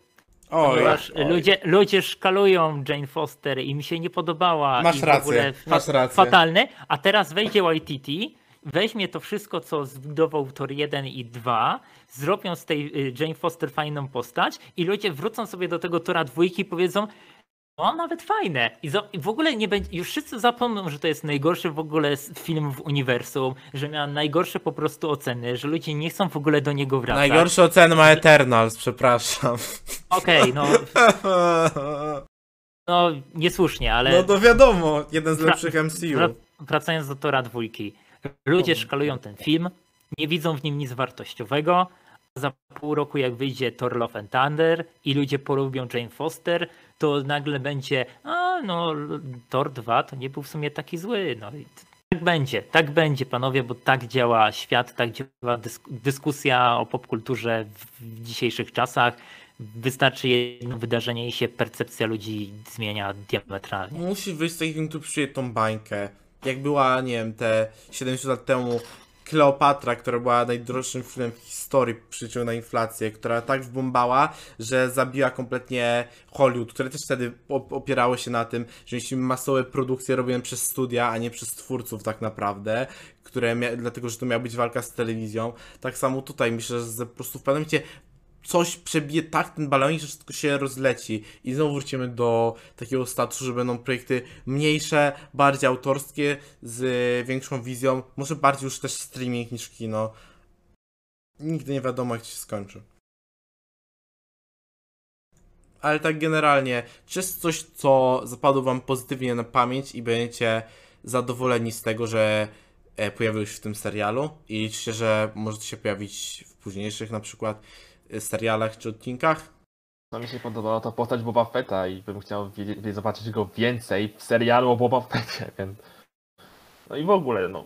Naprawdę żałuję, że wiecie, że, że jako tytułowa postać dostaje mało czasu ekranowego w sumie, więc... W niektórych odcinkach i... No po prostu podobało mi się, jak, jak podeszli twórcy do tej, jego postaci, że próbowali rozwinąć go i Tak. to, że jak przycho- mimo wszystko, chociaż flashbacki nie są mają, mam też sporo problem z flashbackami, ale podobało mi się droga, jaką przeszedł właśnie, właśnie z podwrotu Jerry, właśnie z, y, przez, przez te Mhm. flashbacki po prostu. Do, I jak y, Łukasz zauważył, też mi się podobało to, jak pod, podchodził właśnie, jakie było jego podejście do tego urządzenia w ogóle, tym Mhm. Tatooine, czy tym właśnie tym małym zak zakątkiem właśnie. To jest ciekawe, że on ma takie inne podejście, tu rozwija jakoś to wszystko, w jakąś stronę, że on jest, że czym on się odróżnia, dlaczego on chce, on chce spróbować rządzić w inny sposób niż Hatowie rządzili strachem, prawda? On chce rządzić poważaniem jakby, co nie? I zrobić teraz o tym, że on się, że on faktycznie się powoli dogaduje, że musi umocnić swoją władzę, ale na przykład ma z wiele stron, wiele osób mu oferuje, czy mówi, że jednym rozwiązaniem jest przemoc, a on próbuje tego nie robić, dopóki to nie jest ostateczność, tylko próbuje iść, dogadać się z ludźmi, pokazać, że przez całe jego życie on na, przez ilość doświadczeń nabrał dużo inteligencji, dzięki czemu jest on w stanie z takiej sytuacji wychodzić, bo był z dobrym łowcą nagród, myślę, że on potrafił się ustować w świecie, więc to naprawdę była ciekawa zrobienia tego, a zamiast tego mamy te cztery odcinki, w których prawie nic się nie dzieje i, które, i potem Nie, no, ja dostajemy się tego Luka. No to Nie zgodzę się. Ja uważam, że epizod jakby, dosłownie dostała po tyłku przez połowę czasu. jakby te więc- pierwsze odcinki były dobre, gdyby to rozwinąć, dać więcej odcinków i usunąć te wszystkie niepotrzebne cameo z epizodu 5 i 6, wtedy to moim zdaniem mogło działać bardzo dobrze. I na przykład robić na koniec nawet jakąś walkę, gdzie on musi pokazać jakby wszystkie doświadczenia postacie, które zdobył przez ten cały sezon, mógłby tutaj użyć na przykład, co by umożliwiło mu odpchanie tej inwazji. ale to się dzieje. Przecież Tylko moim zdaniem ludzi, których. Wszystkich, któr, wszystkich, których poznał i nawet tego Rancora, który jest mu ofiarowany i nawet Mando, którego wcześniej poznał, przecież wszyscy wracają na finał Boba Fetta. No wszyscy, no wszyscy. No ci, ci ta grupa tych bikerów, tego Black Crossanta. jak tego nowego Łukiego po prostu, wiesz, mimo że go zaatakował i prawie zabił, to wciąż go szanował po prostu i no i Tak. traktował tak po przyjacielsku, tak jak też w sumie Tak, więc nie mogę się z tobą zgodzić. Wszyscy jakby, którzy, których Boba poznał, wracają i te wszystkie odcinki nam budują właśnie tą ekipę. E, Padło pytanie, co, ben, co zapamiętam i co mi się będzie podobało z tego serialu. Ja doceniam pierwsze cztery odcinki, bo to były Gwiezdne Wojny, które chciałem obejrzeć, takie bardzo kameralne, No tak. które są skupione, były skupione na Bobie Fecie. E, Nawet ta warstwa w teraźniejszości jest dosyć interesująca. No i podsumowuję te wszystkie e, wątki z pierwszego, drugiego, trzeciego, czwartego odcinka. Finał, który uważam, że jest dosyć udany. I te mm, postacie, które się pojawiają w tym serialu nowe, czyli ten Santo, myślę, że powróci. E, Myślę, że ci bajkerzy też w pewien sposób mogą powrócić. Na przykład, kiedy zrealizujemy ten pomysł z rycerzami Nowej Republiki, to oni by się już idealnie nadali jako postacie drugoplanowe, które już znamy. Myślę, że Fennec będzie jeszcze dalej wykorzystywana. Boba Fett może być ciągle wykorzystywany, bo nie zginął. Także pojawiło się dosyć. Tak, To jest po prostu się tyle rzeczy, postaci. niewykorzystany potencjał, że to jest bardzo rzecz, nadal można z tym zrobić. I można było więcej rzeczy to pokazać. Ja chętnie bym zaczął, ja bym chciał, żeby to po prostu, ja nie mam problemu, gdyby to po prostu Somen Style. Mamy sobie Bobę i on tam robi to, co robi. Ma te flashbacki, pokazuje im, jak się znalazł i potem musi sobie radzić z tymi problemami, żeby ogarnąć, żeby bycie, bycie po prostu nowym daimio tego wszystkiego, po... żeby po prostu jakby ogarnąć to wszystko, co zostało po rozpadzie Jai po prostu. Tak zrobić cały serial o tym, jak, jak on jest postacią, jakie on ma fajne podejście. Naprawdę była ciekawa rzecz i w końcu jakoś rozwijała tą postać, która już, umówmy się, ona nie była jakaś skomplikowana. Ona prawie nie ma w ogóle żadnej głębi. Jako, jaka ona była, jest ciężko ocenić poza fajnym wyglądem w oryginalnej trylogii, która była w tych teraz, do, serialach. a teraz dostaje charakter, swój cel, No. miał te wartości, miał, Tak. jakiś, miał jakiś styl życia, który Dokładnie. odrzuca w imię jakichś zasad. Powiem w ten sposób. Mm, Nie oczekuję, że ani w seriale Marvela, ani seriale Gwiezdnych Wojen dadzą nam wątki, które będą kompletne. No chyba, że aktorom się będzie już kończył kontrakt i będą chcieli je definitywnie zamknąć. Tak jak, nie wiem, wątek, nie wiem, Ironmana, czy nie wiem, Kapitana Ameryki, Ameryki. czy, czy na przykład w Gwiezdnych Wojnach wątek Kylo Rena. Będą chcieli go, je zamknąć w jakiś sposób. No wątek. Luka też tak wygląda trochę, jak nawet go nie biorą do podkładania głosu. No okej. I- A i tak są robią to, po prostu. Są to zamknięte wątki, ale zdecydowana większość postaci będzie kończyła seriale, filmy z otwartymi historiami, żeby można je było wykorzystać. Bo widzicie, sam fakt, że my rozmawiamy o tym s- m, serialu dwie godziny, jest jakby tylko jeden powód. Taki wielki niedosyt. Być może on się bierze z rozczarowania, być Dokładnie. może on się bierze z zadowolenia i chcielibyśmy tego to obejrzeć więcej, ale wszystkie te filmy i seriale, które są teraz robione w ramach wielkich uniwersów, mają pozostawić widza z nie- niedosytem, żeby on sobie zadawał pytania, a można było jeszcze coś zrobić więcej, a może dostaniemy jakiś, nie wiem, kolejny film albo kolejny sezon i ludzie mają sobie zadawać pytania i żądać więcej, więcej, więcej, a twórcy, czy właściwie nie twórcy, wielkie wytwórnie mają właśnie to więcej of- ofiarować i mamy tylko konsumować, konsumować i konsumować, nie myśląc o tym, czy to są dobre filmy, dobre seriale konst- konstrukcyjne, aktorsko, bo my chcemy po prostu więcej i więcej i co jest dalej, i co dalej, i co dalej. I tak to teraz będą wyglądać filmy, które są w ramach i seriale, które są w ramach dużych uniwersów.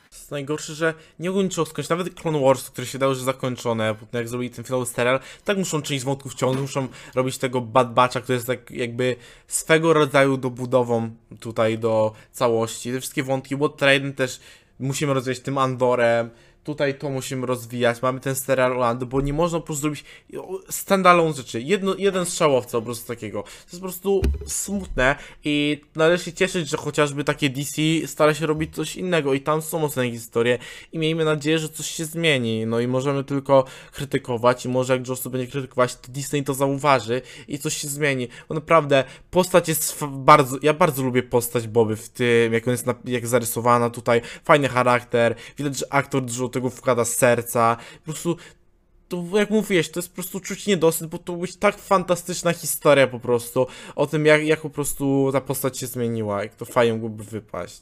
Nie zgodzę się z tym, co powiedziałeś o DC, ponieważ jest teraz tak, że mm, niestety, to mówię z ubolewaniem jako fan Zaka Snydera, że Snyderverse jest po prostu zaorane i gdyby ono było kontynuowane, to by dokładnie tak wyglądało, że ludzie by zadawali sobie pytania, co dalej, co dalej, co dalej. Zresztą wiesz, Liga Sprawiedliwości Zaka Snydera kończy się tą sceną, gdzie mamy tego złego Supermana. A to trochę już inna Fan- rzecz jakby, w sensie... I zadajemy wiesz. sobie pytanie, co by było dalej, tak? I nie możemy sobie zadawać pytania, co by było dalej w mm, multiversum DC, jak tam wszystko to są dopiero pierwsze filmy. Mamy pierwszego Batmana, mieliśmy pierwszego Aquamana, mieliśmy nie, mm, Sh- Shazama, to są dopiero pierwsze filmy. Gdyby Ale to był drugi, trzeci, czwarty, tam. Jest wiesz. różnorodność, tak, ale na razie nie ma zadawania pytań, co dalej. Z wyjątkiem Aquamana, wydaje mi się, bo Aquaman był takim mm, wielkim, epickim doświadczeniem, takim popcornowym kinem i No. ludzie s- zadają sobie pytanie, co to jest to zaginione królestwo? Czy będzie dalej taki Ale to film wszystko są zamknięte przygodowy? historie nadal i dobrze, że jakby tam chociaż coś się dzieje i jest różność kreatywna, bo tutaj widać, że tam jest wolność dla twórców. Tu brakuje w Gwiezdnych Wojnach, tu widać, bo tu przy, nad wszystkim po prostu stoi ten Filoni i Favro, idą po jedno to, że wszędzie jest Asoka, wszędzie jest masa fanserwisu, a zatraca się po prostu opowiadanie nowej historii, jakiegoś rozwoju, to myślę... Co masz wrażenie, że. Star Wars, że próbują trochę y, odzierać z duszy trochę ten Star Wars, że masz wrażenie, No. że, to już ba- że chcą zrobić taki bardziej... Przecież tu taki, taka dusza była w oryginalnej trylogii nawet. To Nawet w prequelowej widać było, że to Lucas Jakaś, jakaś wizja swoje. jest chociażby. Nawet Jedi na, też. dla Wiecie, to, że jest, to to było- jest obdzieranie duszy, to jest w sumie, to, to jest też taki wątek e, tak naprawdę dotyczący tylko części tych widzów, no bo wiecie, jakby oceny póki co, to znaczy, dobra, okej, to jest początek powiedzmy tych serialowych podrygów, to jest, e, który to jest trzeci serial Star Wars, prawda, live action. Znaczy, no, Znaczy, trzeci sezon, trzeci, tak, bo dwa seriale. sezon. No. Tak, więc e, tak naprawdę trzeci rok, gdzie, gdzie coś takiego e, A już takie coś Powstaje. się dzieje. Już tak znaczy, coś. ja bym powiedział, że to się dzieje i teraz e, pytanie jest takie, bo piąty i szósty odcinek na IMDB na obecną chwilę to jest 20 tysięcy ocen i 19 tysięcy ocen. E, Piąty odcinek 9,4 na 10, e, szósty odcinek 9,5 na 10. Ile E, dali? Słucham?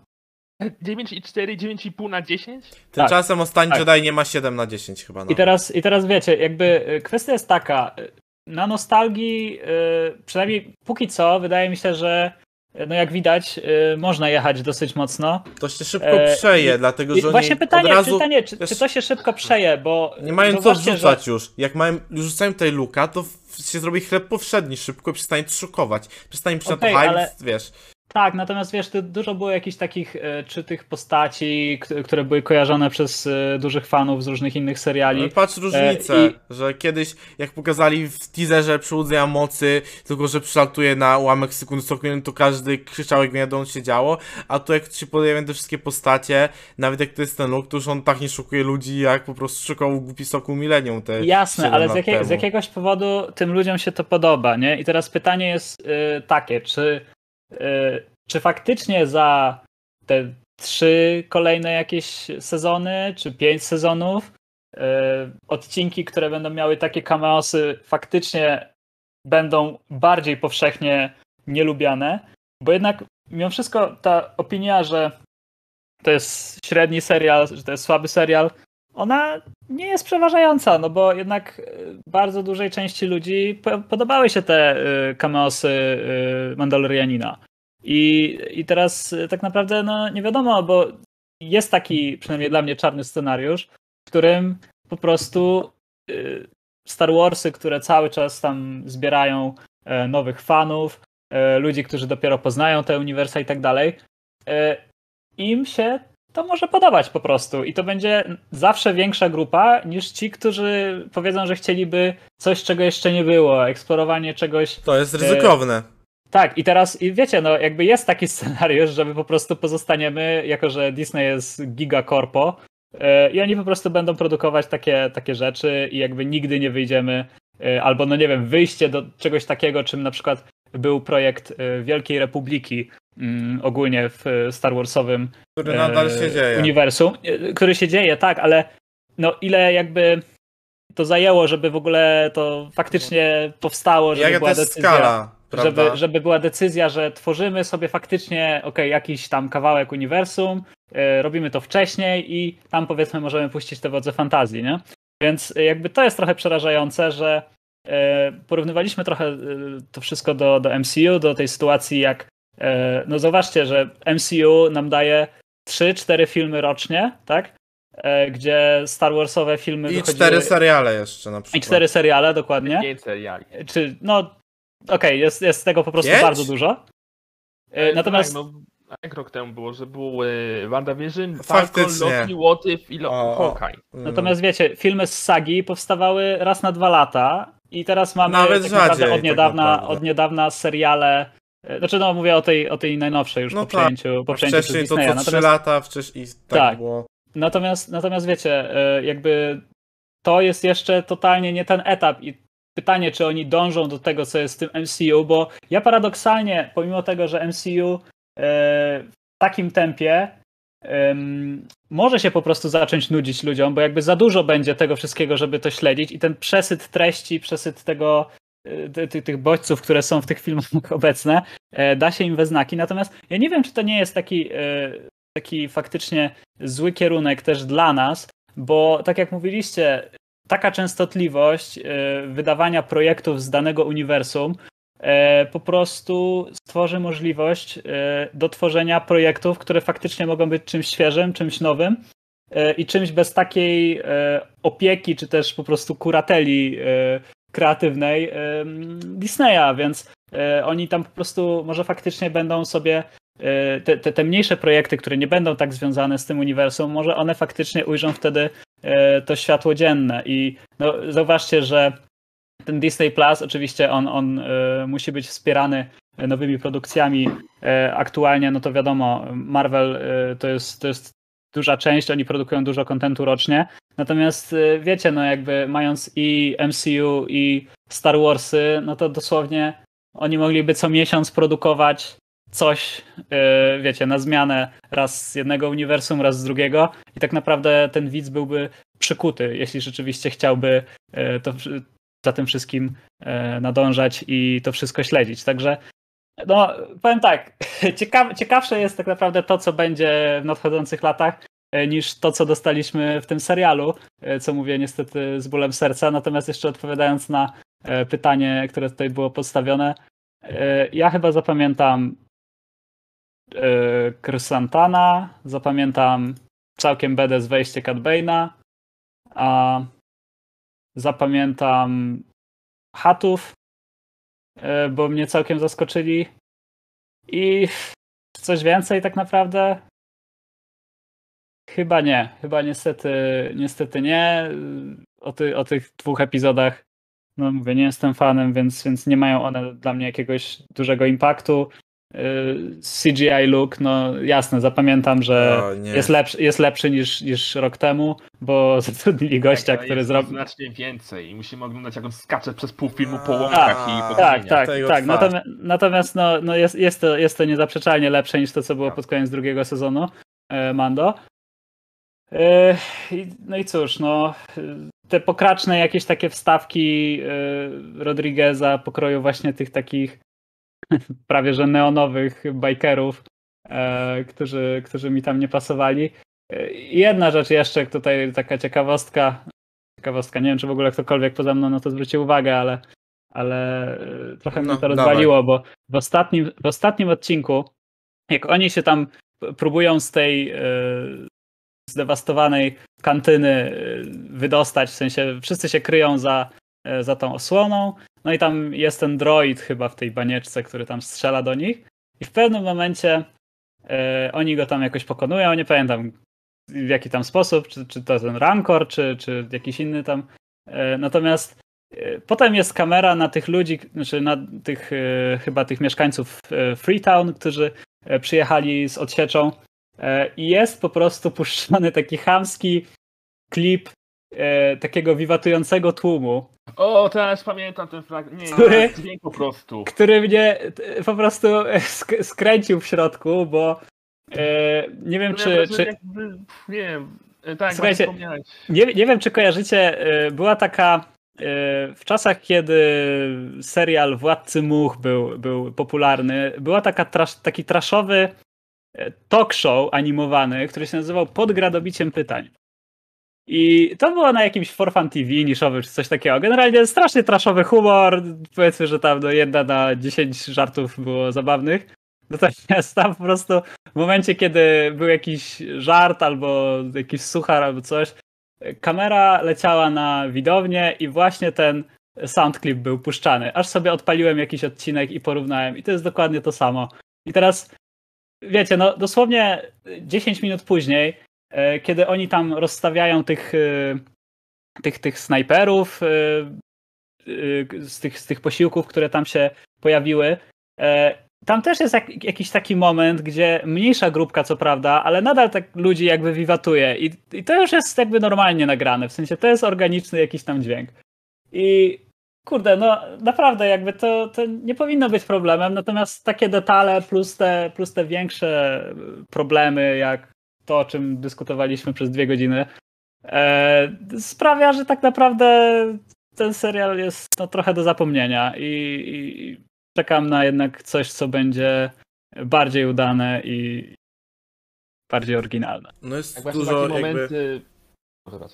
E, Tak, właśnie takie momenty sprawiały jakby dla mnie, bo chwilami miałem takie wrażenie, że niby to jest serial z wysokim budżetem. Disney włożył na ten projekt sporo pieniędzy, a miałem momentami wrażenie, że wygląda to taki niskobudżetowy serial po prostu robiony na ABC, na ABC albo na nie wiem, na. TVN. Tak, sci-fi po prostu, że miałem wrażenie takie, jakby to nie, jakbym oglądał po prostu ludzi chodzących po prostu po scenografii, a nie po faktycznej planecie czy coś, albo po jakichś miejscach, które wiecie, kojarzone są z Gwiezdnymi Wojnami. Tak, tak. Ale w ogóle Nie, to myślę, na przykład że... w pierwszym epizodzie, czy ten, właśnie to jak byli w tej, najpierw sobie bucha w piątym epizodzie, czy coś. a- To miałem wrażenie, jakbym nie oglądał, czy w szóstym, ja to miałem wrażenie, jakbym po prostu oglądał scenografię zbudowaną, nie wiem, na, w studiu, a nie, co faktycznie istniał, ta, y, istnieje. Jakby myślę, że nie ma coś już więcej pasji tym serialem. E, bo już dwie godziny o, o nim ponad gadamy, myśl. I zobaczymy, zobaczymy jak to się rozwinie po prostu. E, porozmawiam sobie pewnie o Obiłanie, który wychodzi już tą wiosną. I tam ocenię faktycznie, czy może tam coś nowego było, kreatywnego, czy będziemy mieli ponad zastrzeżenia tutaj, bo też już gadałem ponad dwie godziny, przed temat w miarę wyczerpaliśmy, chociaż o Gwiezdnych Wojnach można byłoby gadać i gadać. Więc I najważniejsze, najważniejsze pytanie, czy w Obiłanie powrócą jaszczurki ludzi pustyni? Najważniejsze pytanie. Więc to możecie, napis- wróci. możecie nam napisać w komentarzach i pamiętajcie, że z- o zastru- jeżeli chcecie słuchać więcej podcastów o zastrurowaniu sieci podcastowej na YouTubie, zafollowaniu podcastu na Spotify'u, z- pamiętajcie, że jeżeli wam się spodobał materiał, zostawić łapkę w górę, napisać komentarz, odpowiedzieć na pytanie, które przed chwilą wam zadał Kuba i dzisiaj ze mną był Łukasz, Cześć, cześć. Szylisz Na razie. i Kuba. Macie się? A tu byłem ja i była sieć podcastowa i dziękuję za przesłanie.